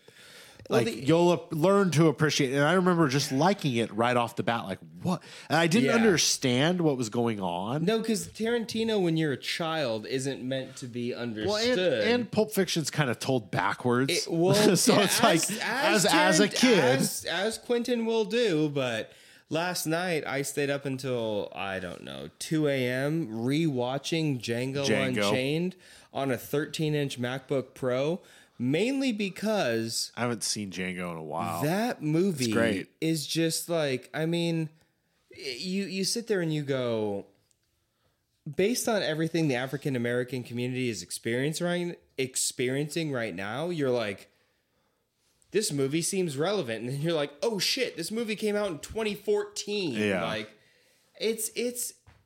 It, it, it's it's a cinematic masterpiece, and Jamie Foxx I think, Yeah. plays it perfectly, as does Dr. Waltz. King Schultz, which is um, Christoph Waltz. Christoph Waltz. Um, Yeah. no, I mean th- that that movie's fucking great. Um, I mean, Yeah. dude, like Tarantino, he's he's one of the best. Uh, I mean, two years ago, I I was like, Once Upon a Time in Hollywood was. I mean, I I love that movie. Like Which I is love a unique I love, adventure in Miss History. and it's funny because some Miss people History? Miss some History? some people like I work with some people that really didn't like it. They were like, "Fuck that movie." But I it, it all hinges on the characters, the two characters, Yeah. and you have to like them to like the movie because it's just a it's about them. And Yeah. and it got kind of misrepresented as oh, it's about the Manson family. You know, it's it's got something to do with that, it's- but it's his tangentially. yeah, it's his typical. It's it's like if you said before Inglourious Basterds came out, you said, "Hey, he's making a movie about Hitler," Yeah, it's a Hitler movie. and it's like, no, it has something to do with the Nazis, but you'd be oh, you'd be under, you know, and those are my like my Inglourious two my Bastards is probably top five for me. Top five or top ten all time. I Probably did top five. I did a a a Tarantino episode like a while back, probably episode like nine or something Yeah. around there, like where I was. T- it was right before Once Upon a Time came out, and I'd have to say, just looking back, I don't know my my my top two. Like Once Upon a Time is up there, man. Like Inglourious Basterds is up there too. Like my top my top three or two would would probably be Pulp Fiction and then those two, Inglourious Basterds and, and Hollywood. Like Yeah. that movie for some reason brought like the soundtrack and everything just it Yeah. made me feel I saw it three times in theaters. Did you? And I never see movies more like if I love it, I see it twice. I, I really never see see Tenet. saw that twice Thoughts? in the theaters. Fucking great. God. Fucking great. Oh, hard to, hard as shit to understand. Yeah. But the second viewing makes it kind of worth it because after the Son first of a bitch. See, I'm the type of film nerd that I watch a movie if I don't really get much of it like like Tenet. It's listen, if you don't get Tenet, it's don't don't worry. It's hard Yeah. to understand. Yeah. I I got a lot what was going on and then I watched a couple of YouTube videos that were like, "Whoa." Oh, Like that's a cool theory and That's whoa. how that works. So then the second time I saw it I was like, shit. so I should pre-game the movie. It's is kind what of you're like- saying. It's not as crazy as as Shutter Island. Okay, Like Yeah, not, yeah, no, yeah, Shutter. Island isn't crazy. This movie's more crazy. But Shutter Island is like when the first time you watch it, you're like, is he good? Is he bad? What the fuck's going on? Then when you it's- figure out it's- the it's tw- morally ambiguous. the twist at the end, you figure it out. When you watch it back, you're Then like, you all get there and you go, "Oh, yeah, he never had a gun. Oh, he never had a lighter. He never won- had a no ball." wonder these guards are on edge throughout the movie. Where they're like, and he asks, "Why are you on edge?" And they're like, "We're all on edge." You know, no wonder because you're a psychopath, And and, that's you're, the you know, interesting so- thing is, I I just finished uh, the other day. I finished uh, Spontaneous on Amazon Prime, which I guess is based on uh, an American novel where there's a group of high school students, seniors in high school, that are in a pre-calc class, and they start to spontaneously explode one by one. yeah, I've not seen that. I That would not be in my like. loved the premise because it was so obscure. And I'm like, spontaneously spontaneously exploding high school seniors.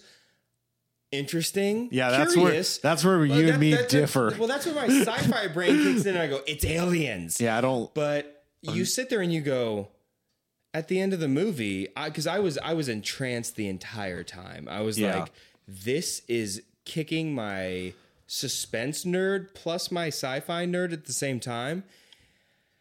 And then in the final like scene of the movie, they use it to shit talk Trump. And you just sit there and you go, Why? I would rather my movie be like great scientific unknown as opposed to like shit talking former Yeah. orange man. Yeah. Like I I Dude, I, I that's- didn't, I didn't I, I go to a movie looking for Have you seen? escape from reality. I don't go to a movie to kick me in the teeth and be like politics are Yes. bad. Have you seen Black Klansman? Yes.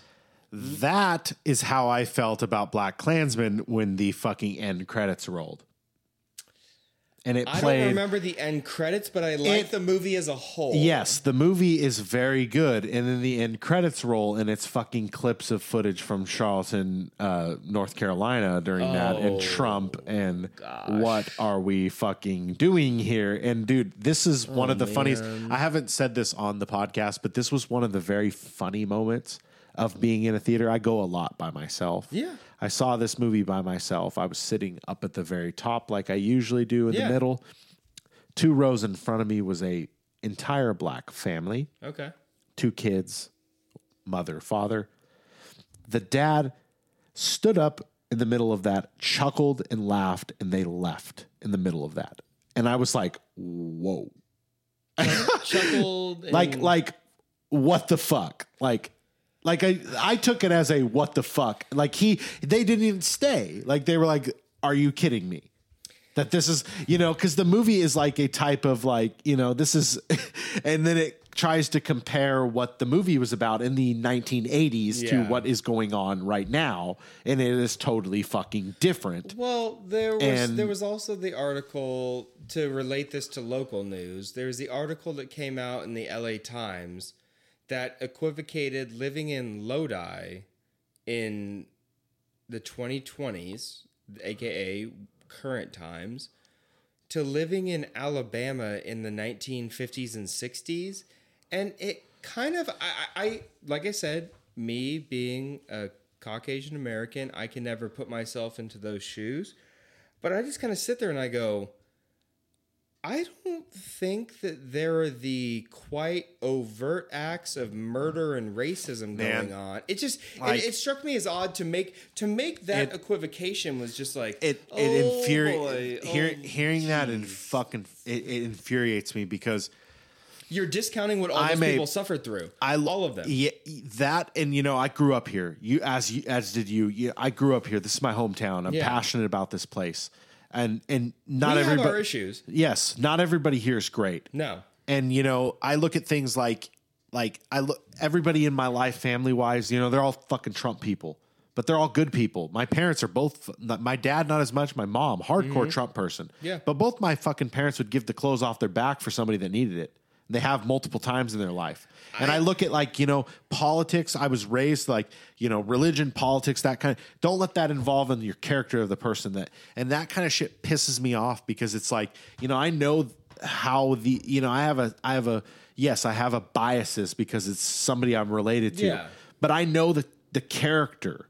And I know to, To, the me, to, to the me, the general rule is to the if, if I do something and my mother overheard it and she would be mad about it, not doing it. But hey, man, listen, like in the town of Lodi, you know, there's not a lot of black people here, but there's a lot of Hispanic people and there's a lot of Muslim people here.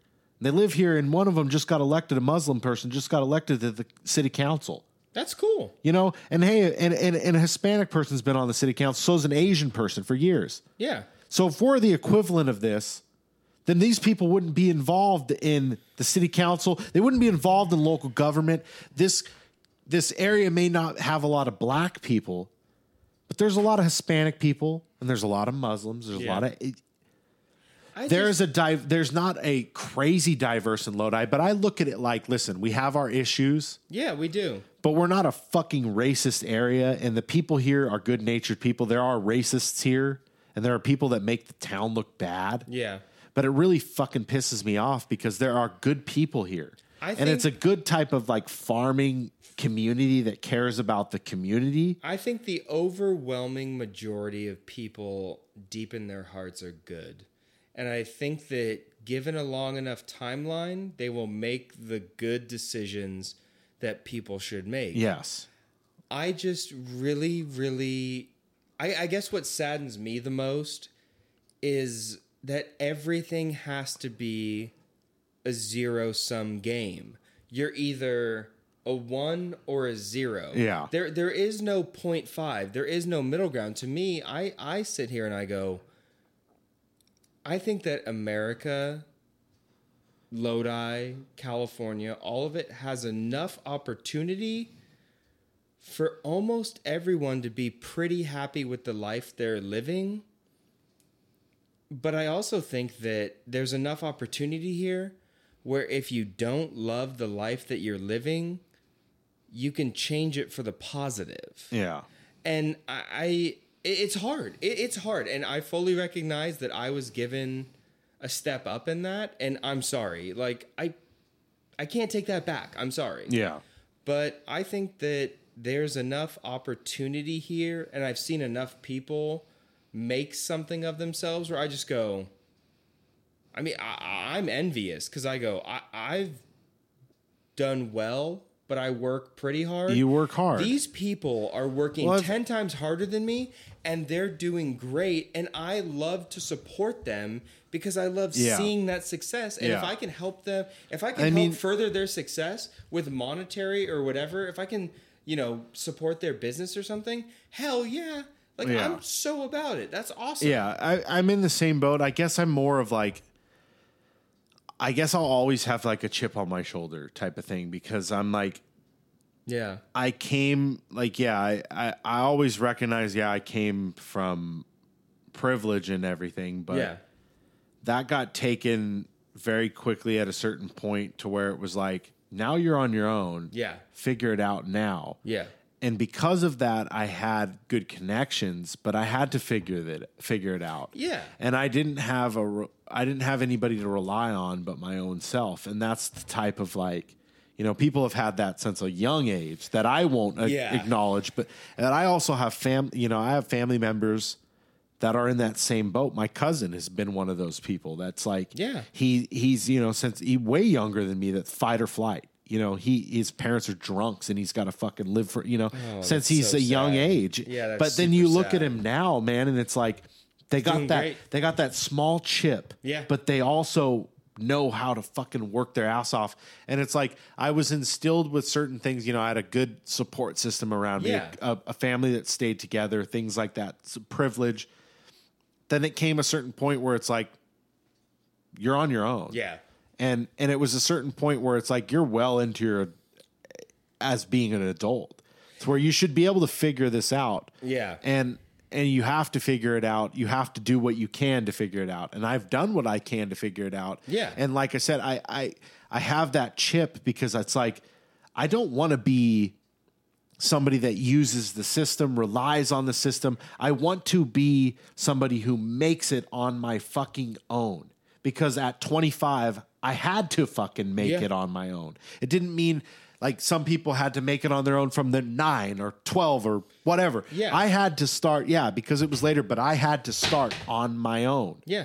And at that point, it's like, you know, I can't if if I lost my job tomorrow and everything went, you know, I fuck, what am I gonna do? I'm in the same boat as everybody else, Yeah. type of deal. Yeah. So it's like that chip creates motivation to where I keep fucking going forward. But some people don't have that that type of motivation to where or whatever whatever But it you, can you be. can ne- you can never that comes from what how I was raised though. but you can, I can never hold the universe to your standards, but I always which is hard. I always look at things that like I always try to do what I can Yeah. to support myself Yeah. and make sure I can survive. And you know, we had talked about it earlier, California being very expensive, all this kind of and you know, I lucked out in, in the situation I'm in. Yeah. and I wouldn't know what to do in both situations. I've you know I've I've lived at two different places, and both times were lucked out situations. But I look at it, you know, I got some luck, but now it's a time to take advantage of that luck. Don't waste it. Because my And- next situation, I don't want to be in that Maybe type the of. other thing is when you take advantage of that luck, maybe you bring someone else up with you. I know? try, but you know, I, you know what I, harder. but, but I'm saying it, it. I think that I try. No, no, I get. what I totally get what you're saying. I try with with a you lot of the people can- around me. You can lead the horse to water, but you can't make him drink. And since we just hit the three hour mark and I'm about to go have dinner, I think that's a perfect Yes. place for us to wrap the first Ben and Johnny episode Yes. of Loser There Hour. will But be- there no, will be I- more. there will be more, but I think that We got to do the plugs to end this fucking we're, shit because we're, I haven't we're, done any plugs. we're of the gonna plugs. do the plugs and everything, but I think that the minuscule we- plugs if you make it to the three hour point. we have the ability to really help bring people along with us and you and I have both tried and some people some people come on the journey to bettering themselves in their situation some people don't and I think that having the wherewithal to activate those people in your Yeah. life and have them stay in your life is a huge part of it and I, I'm not saying to ditch your old friends or whatever. No, no, I I totally understand where you're coming from. We just life's too short to not make the most of it, and if you can help other people make the most of it, I think that's exactly where we need to be. Yeah, So- exactly. And that lovely note, Johnny. Yes. Johnny, wind us out. Do your thing, Johnny. All right, so fuck. I mean, what is it? Uh, I mean, both social medias, I don't post on either of them. this is the broken record of the show, but I don't post on either of them. But I do post the new episodes, so there is that. If you follow the both both both the socials, Facebook's uh, search Loser Hour Podcast, you'll find it. Um, Twitter is at Loser Hour Pod. If you want, Instagram is Johnny the Moon. no, no, there's no, there's no, no. Instagram is a totally different thing. There's no Instagram. That- that's my own, but I rarely post on Instagram. But if you want to follow my personal uh, Twitter, that's Johnny the Mook. That's more entertainment. Go down a And wrestling rabbit hole with Yes. Johnny. I am, a, as everybody knows, we do wrestling shows on here. I'm a big, yeah, yeah. I mean, Good. you'll find a rest, uh, you'll find a rabbit hole. But then, okay, if you have an Apple product, download the motherfucking. it, you- well, actually, you don't even have to download it. It comes with it. The podcast app. It's a purple app. It's fucking. Just go up to your search bar, type in podcast. Boom, it'll pop up. Done. Go to go to the search it's purple color. Yes, go to the search bar, type in Loser Hour podcast. You'll see it. It's a nice little purple and black and microphone. Boom. Doesn't really fit the size, but hey, whatever. And hit subscribe. Do that. Go and and just hit five star review. And you can type in blah blah blah blah blah. It doesn't matter. It does not matter to Type me. Type the words soccer ball Yes. into the comment section. Does- S O C C E R B A L L soccer ball. And and listen, I don't know fucking Columbus Blue Jackets. Columbus, I'm talking to you. Columbus. Fucking if you're a Columbus Blue Jackets fan, fucking follow this shit Or on Brussels. yes, yeah, or whatever. Brussels or Ashburn. I don't know what's close to you if you're a Ric Flair fan in Ashburn, North Carolina. Fucking Ric Flair's the shit. Go and go and fucking give a five star fucking review. If you don't have an Apple phone, Spotify, uh, Stitcher, I don't know, SoundCloud. SoundCloud uh, is you know that's where I post it all, but everything goes up. So yeah. leave a review. Fuck, like people don't do that shit, but uh, people listen, but people don't leave a review. Just put us. Click five stars. It helps, you know. Five out of five. I don't. I'm Would not bang again. I'm not begging you, but if you do it, Oh, it's begging. it's nice. You know, I would, I would, It feels I would good. throw an iPhone into a forest for that five star it review. feels it feels good, but it's like when you look at it and you're like, oh, they have three five star reviews, and I know all three of these people, so that'd be cool if somebody else fucking did it. But whatever. Spotify, I don't even look at, but yeah, okay, yeah. I can't even spell eh, Spotify. Yeah, Spot. If you have Spotify, same thing. Loser Hour podcast, you'll find all of it. If you listen to Joe Rogan, and you have Spotify. You'll have Spotify because if you listen to Joe Rogan, yeah, we're almost as good as Joe Rogan. yeah. And Stitcher, nobody listens to shit on Stitcher, but even- somehow some I've people never heard of a Stitcher. yeah, but like, somehow, hospital. somehow, whenever I look at shit, Stitcher is still being used. So if you listen to shit on Stitcher, hey, check out on there too, Loser Hour podcast. Oh yeah, Columbus, Ohio, represent. yeah, fucking shout out Columbus.